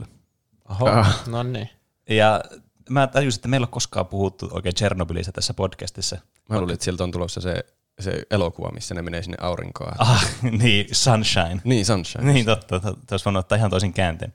Mutta ei, nyt, nyt puhutaan äh, Craig Marsin ja jo, äh, käsikirjoittamasta ja Johan Rekin ohjaamasta tämmöisestä minisarjasta, joka oli siis HBOlla, tuli viime vuonna. Oliko se viime vuonna vai sitä edellisenä? Mutta taisi olla Olisikohan 2019. Ajan rakenne Niin. on mennyt vähän Siis, oudoksi niin, viime aikoina. siis kun tässä niinku on jotenkin kadottanut aivan täysin ajantajua tässä niinku viimeisen vuoden aikana, että ei tiedä, että tapahtuuko viime vuotta ollenkaan. Niin. Niin tämä tuntuu sitten jotenkin tosi tuoreelta, mutta tämä on nykyään kaksi vuotta vanha. Tämähän oli silloin, kun tämä tuli, niin tämä oli tosi iso juttu. Kaikki puhuu tästä Ä, koko ajan. Niin, kyllä. Ja se oli vähän semmoinen, että, että mietin sitä, että hmm, onkohan tämä nyt semmoinen suositus, minkä kaikki on nähnyt. Niin. Mutta Ainakin jos on, on varmasti joku ihminen, joka ei ole nähnyt, niin sille Niin. niin. kannattaa suosittaa. Niin, Tämä on kyllä. mikä pitää nähdä. Kyllä, koska tämä on oikeasti niin kuin aivan loistava sarja. Ja tämä on niin, siis tämä saa niin kuin Penen stamp of approval, että tämä on niin helppo katsoa, kun tässä on viisi jaksoa, että jos tätä ei katso, niin sitten se on ihan niin kuin oma syy. Jokaisen, jokainen jakso on tässä, siis tämä käsittelee tämä elokuva, Chernobyl nimestäkin voi varmasti päätellä. Sarja. Sarja. Chernobyl, tämä, olen ihan flow meni hukkaan. Tämä, no siis tämä tuntuu niin kuin elokuvalta, koska nämä jaksot kestää siis tunnin per kappale. Ne on tosi tämmöisiä elokuvamaisia nämä jaksot. Mm. Ja tämä sarja kertoo siis tämmöisestä niin kuin historiallisesta tapahtumista, tämmöinen historiallinen draama, joka siis käsittelee tosiaan tota, ää, Chernobylin tota, ydinturmaa silloin vuonna 1986, kun se tapahtui, niin ne tapahtuu, tai se niin kuin käsitellään sitä asiaa ja sitä turmaa, ja sitten sen jälkimaininkeja, että miten niin kuin sitä selvitettiin sitten, ja mitä tavallaan, niin kuin, miten se vaikutti niihin ihmisiin, joita siellä oli. Ja tämä on, tämä on tämmöinen vähän niin kuin, tai jossakin määrin vähän semmoinen niin kuin, semmoinen salapoliisin mysteerimäinen tämä. Tässä vähän niin kuin tässä samaan aikaan niin kuin seurataan useita hahmoja niin kuin niiden näkövinkkelistä tavallaan sitä, että miten niin kuin tämä tapahtui, tämä tapahtumasarja täällä Chernobylissä, että niin kuin tämä hajosi tämä koko paska, ja sitten miten niin kuin sitä lähdettiin korjaamaan, ja miten nämä niin kuin, vaikka ensi joukot sitten tuli sinne ja hoiti sitä tilannetta, ja miten nämä tutkijat sitten yrittää selvittää tätä, että miten tässä kävi tällä tavalla, ja tässä sitten niin kuin haastatellaan eri näitä työntekijöitä ja muita tämmöisiä, jotka on jossain ylemmässä portaassa sitten, ja tavallaan yritetään vähän niin kuin avata ja selvittää tätä koko tilannetta. Tämä on hauska semmoinen niin kuin konsepti myös niin kuin katsojalle, kun tässä vähän niin kuin selvitetään, niin kuin, katsoisi niin kuin dokumenttia, jossa selitetään, että miten tämä kaikki tapahtuu, mutta todella niin kuin dramaattisesti. Mm, mm. Ketä Ja- on syyttäminen tästä katastrofista? Niin, kyllä. Ja tämä on tosiaan niin kuin, tosi niin kuin hyvin tuotettu siinä mielessä, että tämä on niin kuin aika tarkka tavallaan kuvaus. Ja tietenkin joitakin yksityiskohtia niin kuin huolimatta ja joitakin hahmoja, joita siis ei oikeasti ollut olemassakaan. Niin kuin muun muassa vaikka Emily Watsonin näyttelevää hahmoa, niin, jo- joka oli siis tämmöinen niin kuin, semmoinen fyysikko, semmoinen naisfyysikko, joka sitten toimii vähän niin kuin tämmöisenä linkkinä näiden eri hahmojen välillä, jotta tämä olisi paljon niin kuin sulavampi silleen sarjana niin kuin seurata, että ei tässä ole ihan hirveästi hahmoja, jotka toisissa kytköksissä, vaan tämä niin kuin toimii tämmöisenä vähän niin kuin yhdyslinkkinä monen eri hahmon kanssa. Ja sitten jotkut tavallaan niin kuin yksityiskohdat voi olla vähän ehkä silleen niin kuin dramatisoitua tai muokattu silleen, että syytetään vaikka jotain, että, että tavallaan niin kuin se jää se tausta siinä ehkä helposti siihen, että ei ehkä oteta huomioon sitä, että se on enemmän ollut ehkä vastuussa koko niin Neuvostoliitto ja se systeemi tavallaan, mikä siellä taustalla on pyörinyt, mikä sitten lopulta niin kuin johti tähän tapahtumaan, mm. vaan niin kuin ehkä enemmän niin kuin sy- syytään semmoisia yksittäisiä henkilöitä, että siinä tulee ehkä katsojalle semmoinen niin kuin, tavallaan niin kuin selkeämpi ja konkreettisempi asia, mitä niin kuin, tavallaan, mikä on se vähän niin kuin semmoinen antagonisti tässä. Niin. Mm. Paitsi kyllä mulla lopussa tuli semmoinen olo, että tämä niinku antaisi se sanoma, että Neuvostoliitto mm. oli, niinku, että se systeemi oli sitten lopulta se pahis. Niin, niin kyllä, niin. mutta se tulee sinne ihan lopussa Niin. sitten vasta ilmi. Mutta tämä on semmoinen, että tämä on niinku vähän, tähän niinku oikein voi spoilata siinä mielessä miten, kun tämä perustuu tosiaan niin historiallisiin tapahtumiin. Mutta jotenkin tämä niinku on todella niinku jännittävää siinä mielessä, että tämä tuntuu semmoiselta tosi niinku, semmoista mysteerimäiseltä. Että jotenkin tämä niinku tuntuu siltä, että tässä pitäisi selvittää ja itse tajuta joku mysteeri, vaikka tietenkään se on niinku ihan niinku, sulaa mahdottomuus sille katsojalle. Mm. Jotenkin tosi jännästi niinku muotoiltu. Ja sitten nämä niinku yksittäiset tavallaan niinku, semmoiset näkemykset, mitkä tässä kuvataan näitä Pripyatin näitä asukkaita tai muita, jotka tulee sinne vaikka niin kuin armeijan leivissä tulee vaikka hoitaa sitä tilannetta, niin vähän niin kuin se avaa sitä sitten arkea, että missä niin kuin maailmassa ne eli siinä ajassa, kun tämä tapahtuu tämä turma, ja miten ne niin kuin, tavallaan henkilöinäkin vaikka muuttuu, ja tavallaan minkälaiset vaikutukset sillä on ollut sitten niihin kaikkiin ihmisiin, joita siellä asuu siellä ympäristössä ja muuta tällaista. Niin tämä on siis tämä niin kuin tosi, tosi semmoinen niin kuin mukaansa tempaava, semmoisella synkällä, mutta tosi kiinnostavalla tavalla. Niin. Suomalaisena tätä on kyllä siisti katsoa, kun se on oikeasti Suomessakin vaikuttanut. Niin, että niin kyllä. ihme lapsille on sanottu, että ei, ei saa syödä marjoja tai jotain, ja mitä niin. Niin. linnut on tippunut taivaalta ja kaikkea semmoista. Niin, Piti vetää jotakin joditabletteja, mitä silloin piti syödä. Joo, kyllä. Niin. Et, Ja onhan se sillä lailla, niin kuin sanoit, että ei tätä voi spoilata, kun kyllähän kaikki tietää, että Niin, kyllä. tuommoinen ydinonnettomuus on tapahtunut, mutta ei kovin moni varmasti tiedä, miten se on tapahtunut ja Niin. niitä kaikkia yksityiskohtia sieltä, mitä tässä niin mm. selviää hiljalleen. Kyllä, ja siis just semmoinen, että tässä niinku pysyy koko ajan semmoinen niinku jännite jotenkin. Tässä niinku tuntuu, että tässä on niinku joku, tiedättekö, niinku jossakin murhamysterissä, no tämä mun mielestä niin tämä hyvin jotenkin vertautuu semmoiseen, niin se on aina se jännite, kun se seuraa sitä, se tutkija sitä murhaa. Ja, ja sitten kun se alkaa olemaan silleen käryillä, että okei, se, alkaa, se niin on tosi lähellä jo, mutta sitten se, jos se tekee jonkun virheen, niin se niin kadottaa tavallaan sen kohteen. Niin tässä on koko ajan vähän niin semmoinen jännitys mukana, että no saako ne nyt niin tuotua tämä esille, tämä nämä ongelmat, mitä täällä on, ja saako ne selvitettyä sen, ja tiedätkö, lynkataanko nämä tyypit nyt, koska nämä nyt löytää tämän totuuden tässä. Ja mm. Tämä on tosi mm. niin kuin, mielenkiintoista katsottavaa kyllä. Ja tämä on niin kuin, ehdottoman niin kuin, semmoinen suositus, mitä kannattaa katsoa. Yksi, niin kuin, tämä on varmaan oikeasti yksi parhaimmista sarjoista, mitä olen katsonut. Aivan niin kuin, loistava kerrassaan. Tässä oli myös niin mukana semmoinen ää, niin kuin accompanying, accompanying podcast, jossa niin, ne tyypit, jotka teki tätä, niin oli te, tehnyt niin semmoisen niin podcastin jokaista jaksosta, jossa ne kertoi sitä, että miten niin kuin, kaikkea niin kuin taustatietoa ja muuta semmoista, joka kanssa niin kuin liittyy siihen tarinaan.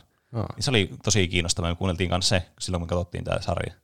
Mm. Niin, niin, sitten jos haluaa vielä niin kuin lisää perehtyä tähän ja niin kuin itse sarjan tuotantoon ja sitten siihen tapahtumiin, niin se on kans voi etsiä. Se löytyy Chernobyl nimellä muistaakseni tuolta niin, niin Spotifysta tyyli. Mutta tämä oli HBOlla tämä sarja, niin sieltä jos, jos ei tätä on nähnyt ja ihmetteli silloin, että mistä kaikki puhuu, tämä oli semmoinen ihan uskomaton fad silloin, kun tämä tuli. Kaikki mm. puhuu sitä. Tuntui, että joka ikinen ihminen maapallo oli nähnyt tämän aina, kun tuli se jakso aina joka viikko. Niin. Vai tuliko se Niin, joka niin. päivä se jakso? En muista yhtään. Niin joka tapauksessa tämä oli niinku tosi lyhyelle ajalle. Johonkin tyyliin melkein tasaan kaksi vuotta sitten, kun tämä tuli tämä sarja. Niin, niin se oli aivan uskomaton ilmiö kyllä silloin. Mm. Se tuntuu asiana, että miksi kaikki suosittelee Tsernobyliä. joka Se, ei se lähtökohtaisesti ole niin kiinnostava asia, mutta sitten kun tehdään niin hyvin sarja siitä, Niin niin, on. niin Mm. saa kiinnostumaan siitä asiasta. Kyllä. Kyllä, kyllä se oli ihan syystä tosi iso juttu. Mm, jep. Mutta siinä oli tosiaan vähän tämmöisen niin kuin, äh, ehkä vähän synkin, mutta todella kiinnostava äh, suositus, kun kesän lämpöaalto iskee ja haluat ottaa aurinkoa ja tarvitset ulkoista motivaatiota aurinkorasvan käyttöön. Kyllä. Niin Ei se- kannata hankkia liikaa säteilyä Kyllä, läheisyyteensä. näin on. Sitten Roope, sä Okei. kunnia viimeinen suositteli. Kiitos. Kuvitelkaa tilanne. Te olette- Että olette kattonut leffan justiinsa keskellä yötä, kun teidän kaveritkin on jo lähtenyt. Ja Sitten et saa Mistä unta. Te, te olette kattonut jonkun tosi ahdistavan elokuvan ja miettinyt tunti kaupalla sitä, että eikä pakko päästä nukkumaan jotenkin, että eihän tuon jälkeen saa unta. Pitää katsoa jotakin rentouttavampaa ja vähän kevyempää, mutta laadukasta TVtä sen jälkeen. Tämä on varmasti kommunit tämä suositus. Suosittelen taas kommunit. alkaa joka kerta suosittelemaan kommunit. Si- siitä on nyt, tullut, moni on sanonut, että pitääpä alkaa vissiin katsomaan kommunit. Tällainen vuosi sen jälkeen, kun sitä suositeltiin. Niin, Paitsi niin. ehkä se johtui siitä jaksosta, kun tehtiin aihe. niin vielä kunnolla niin kuin nyt saatana. Niin. Niin. Tartuttiin kauluksesta ja Kyllä. katsoa. niin. Pitää ehkä vuoden päästä tehdä sitten tästäkin sarjasta tuo oma aihe, että kaikki varmasti katsoo tämän. Eli tämä on loistava sarja, joka toimii kesäloman syömis- kautta ajankulusarjana, mutta myös katsomissarjana. Häh? Semmoisena, semmoisena ihan niin kuin, että voi katsoa sillä niin kuin, Ilman ruokaa. niin, Mitä helvettiä. Onko Ei- semmoisia ei sarjoja välttämättä- olemassa? ei välttämättä niin tarvi edes ruokaa, niin. eikä tarvi olla niin tylsää, vaan vois, että voispa katsoa jotakin hyvää sarjaa, niin sitten katsoo tätä. Mutta toimii myös semmoisena, että vähän tylsää, voisi katsoa jotakin, niin sitten katsoo tätä. No niin. Tämän nimi on Atlanta. Tiedättekö, on- mistä on, on mä, kyse? On mä kuullut tämän. Liittyykö tämäkin Donald Gloveriin jotenkin? Kyllä, tässä on paljon yhteistä communityn kanssa, nimittäin Donald Glover. E- Ja, ja myös, että se on tosi hyvä sarja. No niin. Tämä, musta on alkanut tulla hiljalleen Donald Glover-fani. Se on jotenkin yli hyvä kaikessa, mitä se tekee. Niin. Se on kirjoittajana kaikissa maho- mahdollisissa komediasarjoissa ja näyttelijänä, ja se tekee vielä musiikkiakin, joka on jotakin maailman suosituinta musiikkia. Ja ukko. MCUssa. Mitä, onko se sielläkin? Se on se yksi sivuhahmo Spider-Man Homecomingissa, joka on joku Miles Moralesin setä tai jotain. Ai mä en muista tuommoista. Se on vähän niin kuin laitettu sinne semmoisena easter egginä, ja oh, ehkä jossakin jatko-osassa on Miles Morales sitten tai jotain. Mm. Ah, okei. Okay. Niin, tämä on siis Donald Gloverin luoma ja tähdittämä komedia kautta draamasarja, joka lähti liikkeelle vuonna 2016, eli aika tuore. Tai no onko se nyt tuore? Mikä vuosi nyt on? 2001. Mitä? Eikä ole. Ei 2021. Pene on ollut koomassa 20 vuotta. Kyllä justiin tommonen niinkö, että, että Penestä huomaa, että jotenkin katsoo oudosti, niin sitten kysyy, että mikä vuosi on. Ja se tulee joku aivan ihme. Kuka oli presidentti viime vuonna? Jep. On oikeasti ma- aikamatkustaja menneisyydestä. Tämä löytyy Viaplaysta ja Disney Plusasta. Ö, Viaplaysta mä oon katsellut tätä. Tästä on kaksi kautta olemassa, ja kolmonen ja nelonen on vissiin tulossa joskus pian. Ne on vissiin viivästynyt korona-asioiden takia niiden tuotanto, mutta ilmeisesti ne on tämän vuoden puolella varmaan ainakin toinen tulossa. Ne on, niitä, mä, jos mä oon ymmärtänyt oikein, niitä on niin kuvattu samaan aikaan. Eli Atlanta Mm-hmm. sijoittuu ö, nimensä mukaisesti Atlantaan. Se on semmoinen vähän ehkä masentava ympäristö. Se Atlantan kaupunki Jenkeissä. Semmoinen ö, vähän semmoista niin kuin, ei kovin rikasta aluetta. Ja siellä on rikollisuutta vähän sen ja sillä sillain kaikilla ei mene ihan täysin hyvin. Okei. Mutta semmoinen niinkö, niiden ihmisten koti, ketä siellä asuu. Donald Glover taisi olla lähtöisin Atlantasta alun perin, jos mä olen ymmärtänyt oikein. Siinä on ainakin järkeä tavallaan lähtökohdalle tähän. Mm. Eli Donald Glover on tässä sarjassa Earn, Earn, joka on tämmöinen fiksu kaveri, joka on lähtenyt pitämään välivuotta Princetonin yliopistosta ja se välivuosi vaan venyy ja venyy ja se ei oikein tunnu menevän takaisin ikinä sinne kouluun. Ja se on vähän rahavaikeuksissa ja ö, kämppää vähän missä sattuu, että missä nyt on nukkumapaikka, missä nukkua tyttöystävän luona tai vanhempien luona tai missä sattuu. Ja sillä on lapsi ja se yrittää pitää tätä lasta ja tätä la- lapsen äitiä, eli ty- tyttöystävää. Se on vähän sen ja tämän Vanessan, joka on siis se lapsen äiti, niin niiden suhde on vähän monimutkainen. Se on semmoinen on-off-systeemi, mitä seuraillaan siinä sarjan aikana. Aa, se Facebookissa lukee, että vaikeasti selitettävässä suhteessa. Kyllä, se on, jos joku suhde on vaikeasti selitettävä, niin se on. Se on siinä heti ensimmäisessä jaksossa jotenkin vaikeasti selitettävä se suhde. Se hämää hetken aikaa. Ja tämä Örn saa tietää, että sen serkku on Paperboy, eli en tiedä kuuluuko se sanoa noin, Paperboy, joka on tämmöinen, tämmöinen räppäri. Ja se haluaa, semmoinen, semmoinen melkein menestyvä räppäri, semmoinen vähän niin kuin underground-räppäri Niin. että mu- siellä paikallisesti se tiedetään jonkun verran, mutta että se ei ole vielä mikään niin semmoinen iso nimi. Niin se haluaa alkaa sen manageriksi. Se ajattelee, että sitä kautta se voisi saada ehkä rahaa niin elämiseen, että se alkaa sen manageriksi ja sitten että siitä tulee menestyvä räppäri ja sitten niistä tulee rikkaita jossain vaiheessa. Niin tässä seurataan sitten näiden, et, tässä on aika vähän näitä päähahmoja, mutta näiden muutaman hahmon elämää täällä Atlantan räppiskeneessä ja muussakin skeneessä välillä. Eli tässä on tämä Paperboy, eli L, joka on se Ernin serkku, joka on räppäri ja haluaa tulla vielä kuuluisammaksi räppäriksi. Ja sitten tämä Ern, joka on sen manageri. Ja sitten ö, Darius, jota näyttelee Keith Stanfield. Ja tämä Darius on varmaan koko sarjan paras hahmo, ainakin mun mielestä. Se on tuon Alfredin, ö, tuon Paperboyn kämppis, joku kaveri, joka elää siellä sen kämpässä. Ja se on semmoinen, mm, semmoinen jotenkin vähän hippimäinen, semmoinen to- tosi rento tyyppi ja semmoinen kauhean hyvän tahtoinen ja sillä on aina jotakin ihme aforismeja kerrottavana ja se uskoo kaikkiin salaliittoteorioihin ja se mutta kuitenkin jotenkin yllättävän fiksu. Se jotenkin vaan niin pööpöilee elämänsä läpi, mutta se tuntuu, että sillä on koko ajan tosi hauskaa. Yritätkö sä kertoa meille, että se polttaa pilveä? No mä kaikki polttaa koko ajan tässä, on, tässä on huumeita ja, alkoholia tässä sarjassa aina vähän väliin. Entä seksiä? On, on kai sitäkin. Ainakin siihen viittaavia asioita. Niin, niillä oli se lapsikin. Niin, Niin, totta. Kyllä. Sitä varten on täytynyt jossain vaiheessa olla seksiä. Ja sitten myös tämä Vanessa, joka on siis tämän Ernin tämmöinen niin, on-off parisuhdekaveri. Onko parisuhdekaveri oikea termi? Ja sitten Kum- tämä joku kumppani. lapsen äiti. Niin, joo. Mm. Niin nämä on oikeastaan vaan nämä päähahmot, ketä seurataan. Mutta ne on tosi hyviä hahmoja, niitä on kiva seurata. Et ne on tosi kiinnostavia. Oikein aina jännittää, että oi mitä seuraavassa jaksossa, kun niillä menee joku työkeikka vaikka pieleen ja että tulee potkut tai jotakin, että no niin, miten se nyt selviää tästä tai on vaan joku aivan ihmeellinen seikkailu menossa. Niin se on kyllä. Tämä, mä- oon ymmärtänyt, että tämä alkaa antaa aika semmoisen realistisen kuvan Atlantasta, mutta en ole ikinä käynyt Atlantassa, niin en voi varmuudella sanoa. Se on semmoinen vähän niin köyhempää aluetta, ei, ei ole hirveästi rahaa kellekään ja jonkun verran rikollisuutta, niin sitten siellä, siellä tapahtuu kaikenlaista, kaikenlaista vähän epäilyttävääkin välillä. Mutta tämä on siis, tämä on draama ja komedia, niin tässä on, komedia on hyvin komedia. Tai Tämä on tosi hauska silloin, kun tämä on hauska. Ja tämä menee välillä aivan, aivan surrealistiseksi. Tässä tapahtuu aivan ihmeellisiä asioita välillä. Jotkut jaksot on tosi outoja. Joku jakso oli jo- jossakin, missä Paperboy oli vaan aivan typerässä haastattelussa. Ja siinä tulee välillä semmoisia ihme mainoksia, ne on kyllä hyviä. Ne on vähän niin kuin katsoa jotakin Rick and Morty, semmoista, mitä se, interdimensional cable. Okei. Okay. Häh. Eli tässä on semmoinen niinku community-puoli, että vähän semmoiseksi oudoksi menee asiat välissä. Kyllä, välillä, välillä ne menee semmoiseksi, mutta tämä on sillain, ei ole samanlainen semmoista koko ajan tykitystä niin kuin community, että lauotaan jotain hauskoja heittoja koko ajan jostakin.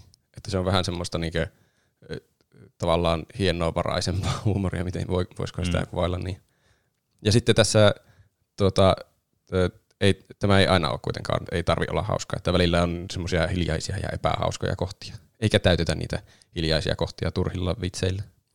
Että siinä voi hahmoille tapahtua huonompiakin asioita tai jotenkin niillä on jotain vähän huolia ja murheita, niin sitten sitä ei jotenkin lakaista maton alle. Mutta sopivan rento kuitenkin, että toimii syömisohjelmana, mutta menee välillä vakavammaksikin. Tässä on kaksi puolta selvästi. Kyllä. Ja ottaa, ottaa välillä kantaa myös niin yhteiskunnan asioihin, niin kuin voi kuvitella tämmöinen sarja, joka sijoittuu tuommoiseen vähän köyhempään alueeseen. Mm. Niin se on, ja totta kai et, etnisiä taustoja on vaikka minkälaisia, niin että et, kuka, et, miten ne niin suhteutuu toisiinsa tuolla Amerikassa. Siellä mm. välillä tulee niitäkin esille. Mutta ei sillä saarnaavasti, että ne niin vaan on siinä mukana, että ei tule semmoinen olo, että katsoja jotenkin tuomittaisi. Hmm. Tai, tai oikeastaan, no ehkä jotakin vähän se, mutta ei Sinä, Roope, olet syypää, kun asut täällä Suomessa ja olet valkoinen niin. ja rikas. Miksi et auta enemmän Atlantin yhteisöä? Atlant- Atlantan. Atlantin, Atlantiksen yhteisö. Mutta kokonaisuutena on tosi hyvä sarja. Hauska ja koukuttava sarja. Ja kesällä on hyvä aikaa katsoa hyviä sarjoja. Että tämä kaksi kautta, mitä tässä nyt on, niin menee kyllä aivan, aivan hujauksessa, kun koukuttuu. Vai jos yhden tai kaksi jaksoa katsoo ekasta kaudesta, niin on sillä, että voi, että tämä oli paljon parempi kuin mitä minä odotin. Niin mm. sitten, sitten pitää katsoa lisää ja lisää. Mm. Montako minuuttia oli yksi jakso? Ne on semmosia, ö, mun mielestä ne on semmosia 20 jotakin. Okei. Okay. En, en ole sen tarkemmin kattonut. Ja Siellä on jo- jotakin erikoisjaksoja välissä. Joku taisi olla joka vähän yli puoli tuntia. Mm. Ne, se vaihtelee. Merkillistä. On. Siellä on semmoisia omituisia jaksoja välissä, mitkä tuntuu semmoisilta kummallisilta, no ei nyt taidepläjäyksiltä, mutta semmoisilta erikoisjaksoilta, mitkä niistä voi vetää kummallisia tulkintoja ja yhteyksiä oikeaan maailmaan, ja, mutta ne on tosi hauskoja ne jaksot kyllä. Okei. Mm. Vaikea kuvailla, sillä en mä halua spoilata mitään siitä. Mm, jep. Muuta kuin, että loistava sarja. Käykää katsomassa Atl- Atlantaa. Näin kai siinä. Mm. Communitykin katsoi sinun takia varmaan. Niin, kyllä. Mulla on hyvä track recordi suositteluissa. Mitä, mitä te olette tehnyt muuta kuin valikoinut sarjoja ja elokuvia ja pelejä? Mitä, mitä Pene on tehnyt? Mä kysyn näin päin kerran. Oho, Kurhepool. nyt, nyt on jännittävää, kun mua on tässä ekana. Tota noin, no, mä tosiaan ostin sen Griftlandsin, josta puhuinkin tuossa. Sitä on nyt juuri vasta ennen nauhoitusta niin päässyt aloittelemaan. Ai vitsit, en malta odottaa, että pääsee pelaamaan taas lisää sitä. Ja katsoin pari jaksoa Communityä tällä viikolla. Oi, oi. Ai niin joo. Alusta asti aloitit sen siis. Tietenkin. Joo, kyllä. Tai siis mä, mä en aloittanut sitä, vaan niin mun puoliso aloitti katsomaan sitä, ja sitten mä aina välillä tulin katsomaan sitä. Ah, okay. Mutta, mutta kyllä, siinä, kyllä mä olin mukana kahdessa jaksossa sille, että mä näin ne ihan alusta asti. Ja kaksi jaksoa olen katsottu vasta, niin toistaiseksi mun niin näkemisprosentti on ollut 100 prosenttia näille jaksoille. Okei. Okay. No Mitä mitä, olit mieltä? Se oli ihan hauska oloinen kyllä, kieltämättä. No hyvä. Se siitä, se siitä lähtee oikeastaan vasta käyntiin. Ne- On ne ekat jaksotkin hyviä, mutta siellä tulee myöhemmin sitten ne oikeasti hyvät jaksot. Niin, ekana vähän niin kuin asetetaan se lavasteet ja hahmot ja semmoiset, ja sitten Niin. mennään kreisiksi. Kyllä. Niin, kyllä. Entä Juuso, mitä sä oot tehnyt tällä viikolla?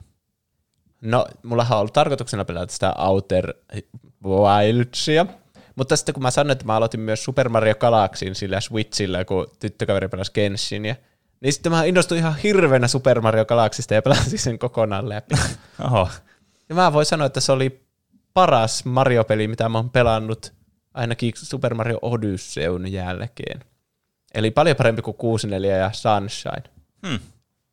se, mä, Paljon parempi kuin 64. No ihan reippaasti.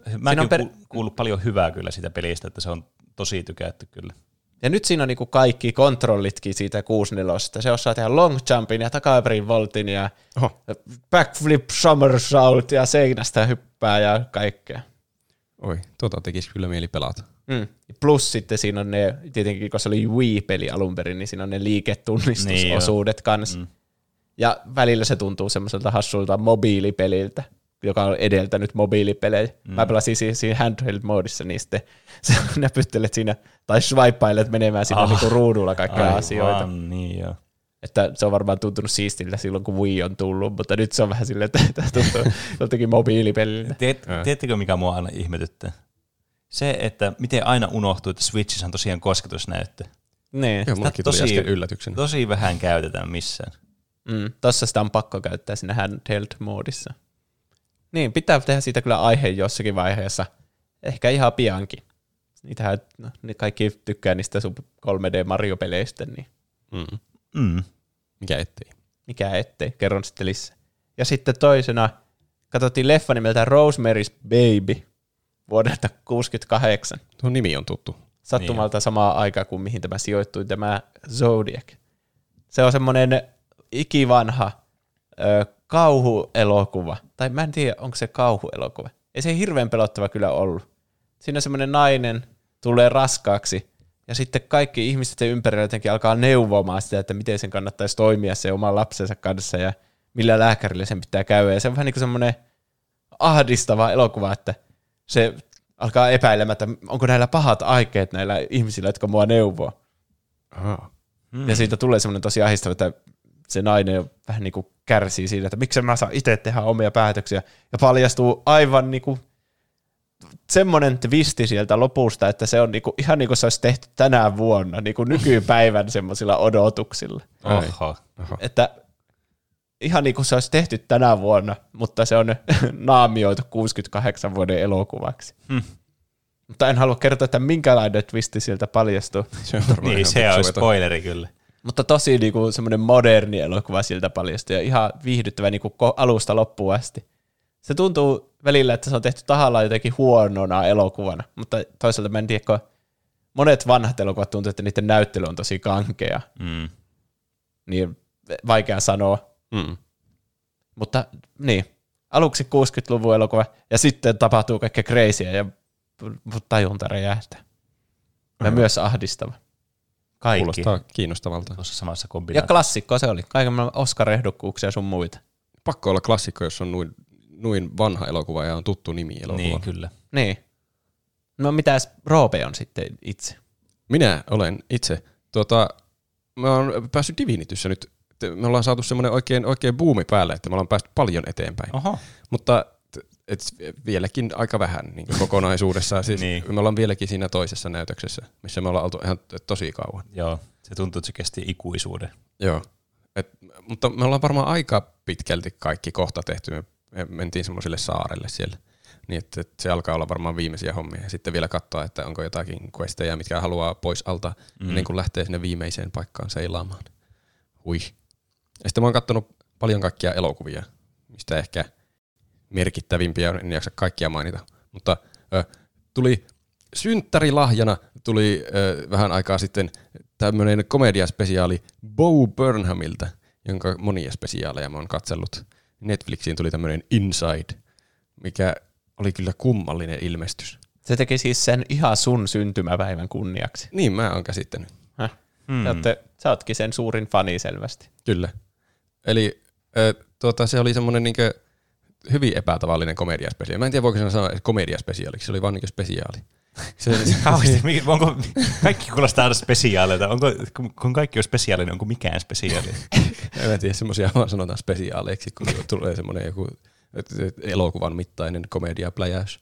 Hmm. Mutta tässä oli aika vähän niin itse komediaa. Se siinä pohtiikin, että voiko tämmöisenä aikana tehdä komediaa. Se oli niin itse tehnyt sen ihan yksinään vaan omassa kämpässä semmoisessa yhdessä huoneessa.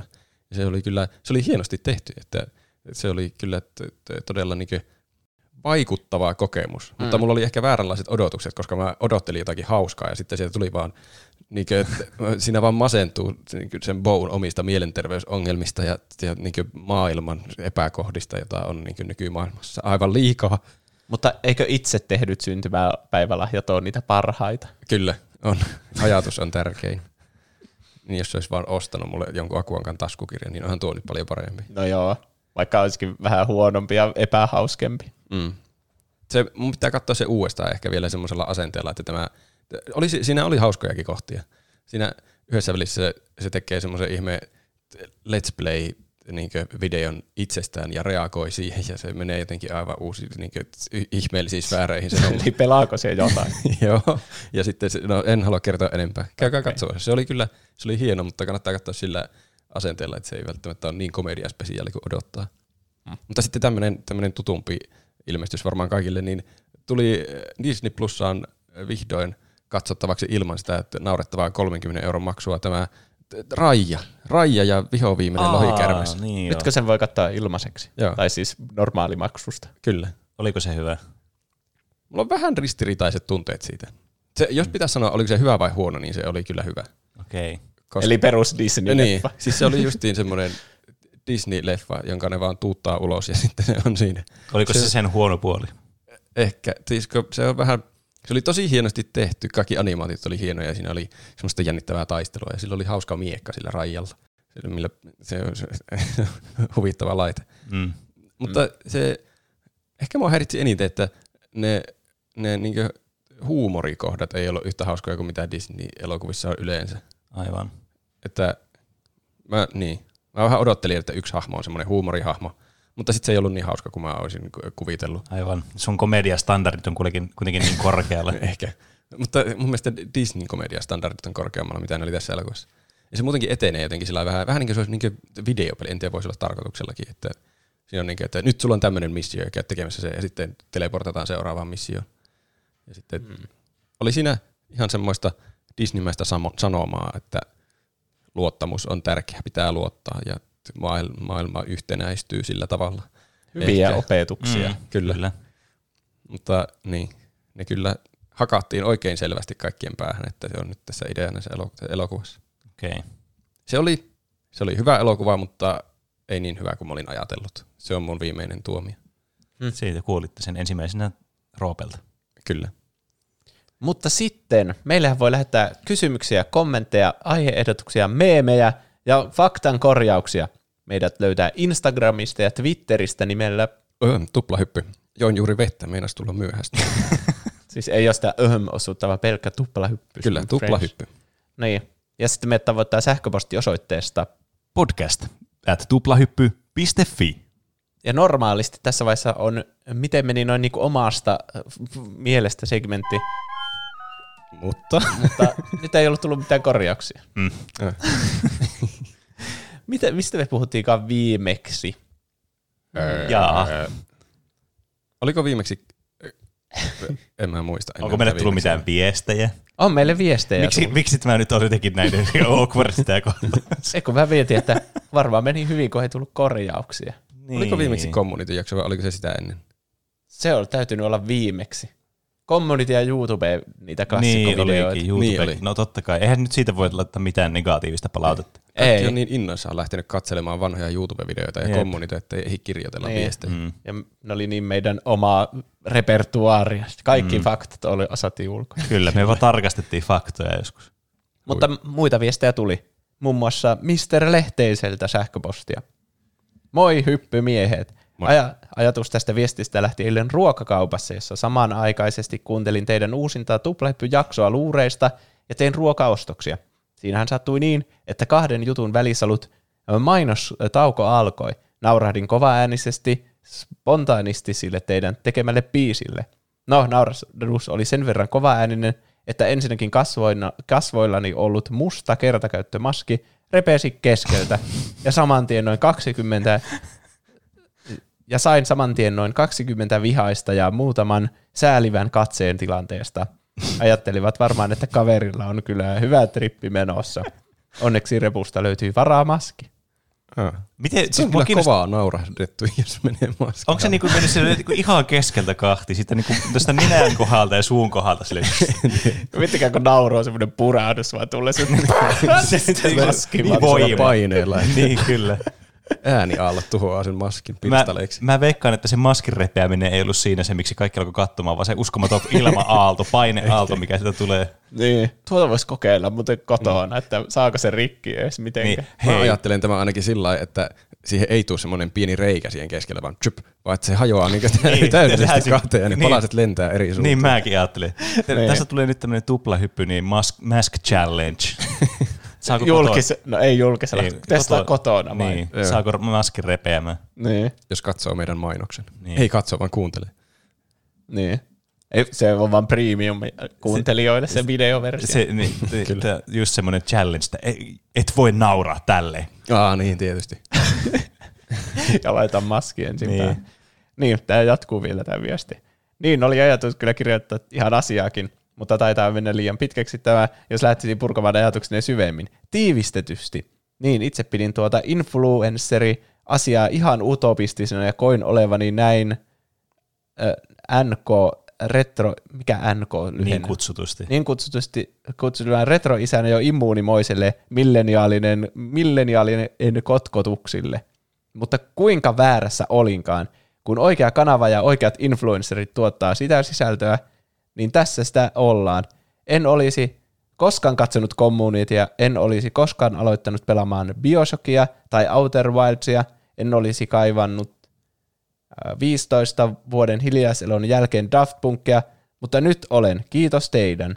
Välillä jopa tuntuu siltä, että minun digitaalisen viihteen käyttöä ohjaa joku AI ja sen kehittyneet algoritmit. Te olette todellakin se algoritmi.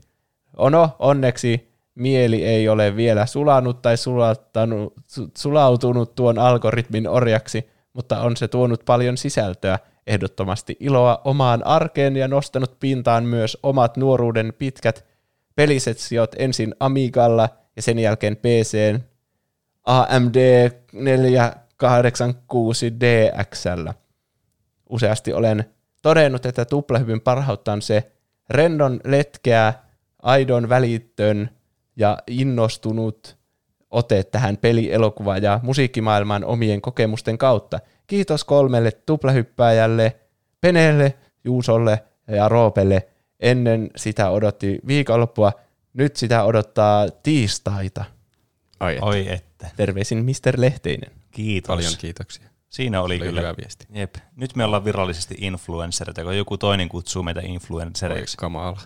Mä täytyy sanoa, että mä en tykkää yhtään sanasta influencer. Mun mielestä se on ihan hirveä sana. Mm. Silti me tullaan tänne suosittelemaan, niin, Niin, sanotaan, että niin. kaikkien on pakko katsoa Atlantaa. Niin, kyllä. Mutta meille ei makseta ainakaan siitä. Sitä mä oon pohtinut, että, että jos meille ei makseta, niin ollaan me, ollaan me siltikin ehkä influenssereita. Mutta ainakin meillä on moraalia Niin. Niin, suositella niin omasta tahdosta asioita. niin. Kyllä. niin, että jos Atlanta maksaisi meille, että suositelkaa Atlantaa, niin sitten me Niin. oltaisiin semmoisia. Mutta jos Atlanta maksaisi mulle, että suosittele Atlantaa, niin kyllähän mä suosittelisin Niin. niin. Atlantaa, koska se on hyvä sarja. Siis kyllä kaikki meidän suositukset on aina niin kuin meidän omia, mutta jos kun niistä maksaisi, niin... Niin, niin siis oh, kyllä, kyllä me ollaan ihan avoinna kuitenkin näille rahoille. niin, niin kyllä meidän pankkitili on avoinna teidän rahoille. Me suositellaan ihan mitä tahansa paskaa. Meneekin suositteli ihan juurikaan. niin, se voisi olla aivan hyvin maksettu. niin. Kiitos viestistä, se oli tosi innostavaa. Ja varsinkin tähän jaksoon hyvin sopiva. Kyllä. Oli kyllä. Tässä on lainaus myös, joka ehkä kuuluu tähän, tai sitten se on lehteeseen semmoinen signeeraus, mikä on sähköpostin alu- alaosassa. Jobe, listen to yourself now. The sign of psychosis is a Christ complex. Ja sitten tässä on vastaus, Cyber Christ. Okei. Okay. Tämä oli jostakin The Lawnmower Manista oleva lainaus. Aa, Mutta en ole katsonut sitä elokuvaa, En ole minäkään. enkä ehkä tiedä kontekstia. Mutta siinä oli Kristus mainittu. mm. No niin. Se nyt, tai te, teidän uskonto nousikin Tuomio meidän, niin, kirkolla tavata. niin Tikaanissa tai jotain. Nukke laittaa, hei algoritmi, voisitte jossain jaksossa puhua ensimmäistä tietokonekokemuksista. hmm. Mm. siinä on kyllä myös tämmöistä nostalgian värinöintiä kyllä ja positiivisia vereilyaaltoja ympäri kehoa, kun pääsee muistelemaan tuommoisia juttuja. Niin. Niin, jos Joku- pääsee, muistaako sitä enää ensimmäisiä tietokonekokemuksia? Niin. Mulla tulee mieleen ekana niinku pinball ja sitten paintti. Älä nyt käytä kaikkea materiaalia, No mitä niin, voi se käyttää jakso jaksossa. oli siinä. Ja, niin. Niin. no, siinä meni materiaali. Siinä oli, siinä oli pieni tiiseri. niin, kyllä. Mutta joo, oli hauska aiheehdotus. Larso laittaa, nyt communityn jälkeen olisi hyvä puhua toisesta huippukomediasta, nimittäin Jenkki Officesta. Se on kyllä huippukomedia. Kyllä, kyllä, siitä täytynee joskus puhua. Onko sä kattonut sen kokonaan? On, on, on, on kattonut. Hmm. Sitä mä haluaisin kans kyllä katsoa. Sitä kannattaa katsoa. Siitä on paljon, hauska. paljon kaikkea meemejä ja kivejä ja Steve Carell siellä jotain mm. tekee. Se vähän huononee siinä vaiheessa, kun se Steve Carell lähtee, mutta on se ihan sarja siitäkin huolimatta. Ne ekat, mm. ekat kaudet on tosi hyviä, Okei. Okay. muistaakseni. Siitä on kauan, kun mä oon kattonut sen. Hmm. Sitten suuri pieru laittaa, mitenkäs noi erilaiset viihdemedia-alustat, kuten Reddit, Bored, Panda, OnlyFans tai 9gag, itellä kolmesta kokemusta, mutta miten teidän hosteilla, meidän Se hosteilla? oli todella niin nerokkaasti muotoiltu. Mm, kyllä. Täytyy jättää vaan arveluttamaan, että mitkä ne on ne kolme. Kyllä. Mm. Ja tässä oli mainittu neljä. Mm. Mm. Mä en tiedä, mikä on Bored Panda. En mäkään. Kuulostaa semmoiselta iFunny, semmoiselta meemisivustolta. Enkä tiedä myöskään, mikä on OnlyFans. En minäkään tiedä, mikä on OnlyFans. Totta idiootteja. No, niin, kyllä me niitä selataan. Se olisi Mm. ihan hauska tehdä joku vertailu niistä Niin. tai joku ränkkäys tai mitä niin onkaan. Tuossa, tuossa on varmasti joku semmoinen aiheidea, mikä pystyisi noiden ympärille tekemään, mutta mulla ei tule vielä päähän, mikä se on. Mm. Sille saisi jonkun hauska formaati, mä oon varma siitä. Mm. Aina on kerralla vain yksi semmoinen sivu mulla ainakin, mitä mä niinku sellaan. Että vaikka Reddit on korvannut ihan täysin nine gagiin, että Niin mä en on, ikinä niin menisi mullakin. nine gagiin ennen. Jep. En mä mene oikeastaan minnekään muualle enää kuin Reddit. Niin, siis Niin. niin. mullakin niin Reddit on se tommonen sivusto ainut, mitä mä käyn. Siinä Ehkä oli se, Red- no niin, Redditistä saa aiheen joskus. niin, siinä oli se koko aihe, kiitos. Sitten oli tullut viiden tähden iTunes-arvostelu. Ne on tosi tärkeitä Ai aina kanssa laittaa meille. Vaikka Kaappausmerellä oli laittanut tämän. Laittakaa iTunesissa tosiaan, niin sitten luetaan niitä. Kaappausmerellä kirjoittaa Ismo Laitelaan fiksautuneet oululaiset Ja tää on niinku oikea arvostelu nyt tällä kertaa, eikä se ole ihme tyhmä viesti. Tämä alkoi todella tälle arvostelijamaisesti. Ismo Laitela on fiksautuneet oululaiset ja ex FIFA-pelaaja jauhaa niitä näitä jostain tietokonepeleistä. Homma menee ihan jaaritteluksi ja faktoja ei tarkasteta. Ei muutenkaan mistään mitään tiedetä. Välissä on sketsejä, joista ei voi paljon muuta sanoa. Plussana mainittikaan, ettei tunnarissa lauleta. Suosittelen 5 kautta 5. Se oli hieno arvostelu. Se oli hieno arvostelu. Kyllä. Kiitos. Kuvaa se kaikki täysin meidän podcastiin. Niin, Kyllä. Sitten, normaalisti meillä on tässä myös Paprika Mix-suositusosio, mutta nyt meillä tuli suosituksia aika paljon. Onko Niin. teillä jotain eh, lisää suosituksia mielessä? En kyllä ehtinyt niin, Niin. montaa suositusta pohtia, että olisi tähänkin asti Mä, ve, mä veikkaan, että tämä, yksi, tämä oli yksi paprika, miksi tämä jakso. Kyllä. Niin, kyllä. Olisi pitänyt soittaa alkutunnari. Ai niin, ois pitänyt. Paprikamix-tunnari. Me voisi ottaa sen nyt silleen fi- Joo, fiilistelyn joo. puolesta. Siinä oli tuplahypyn paprika mix jakso. Meni hienosti. Spesiaali. Joka vuotinen. Kyllä. Annual. No niin, mutta sitten me tuota noin. Kiitos kaikille, että kuuntelitte. Kiitos kaikille, jotka lähti viestejä. Käyttäkää linkkejä jaksokuvauksessa. Siellä on muun muassa tuplahyvy merchikauppa, Mm, Näin kyllä.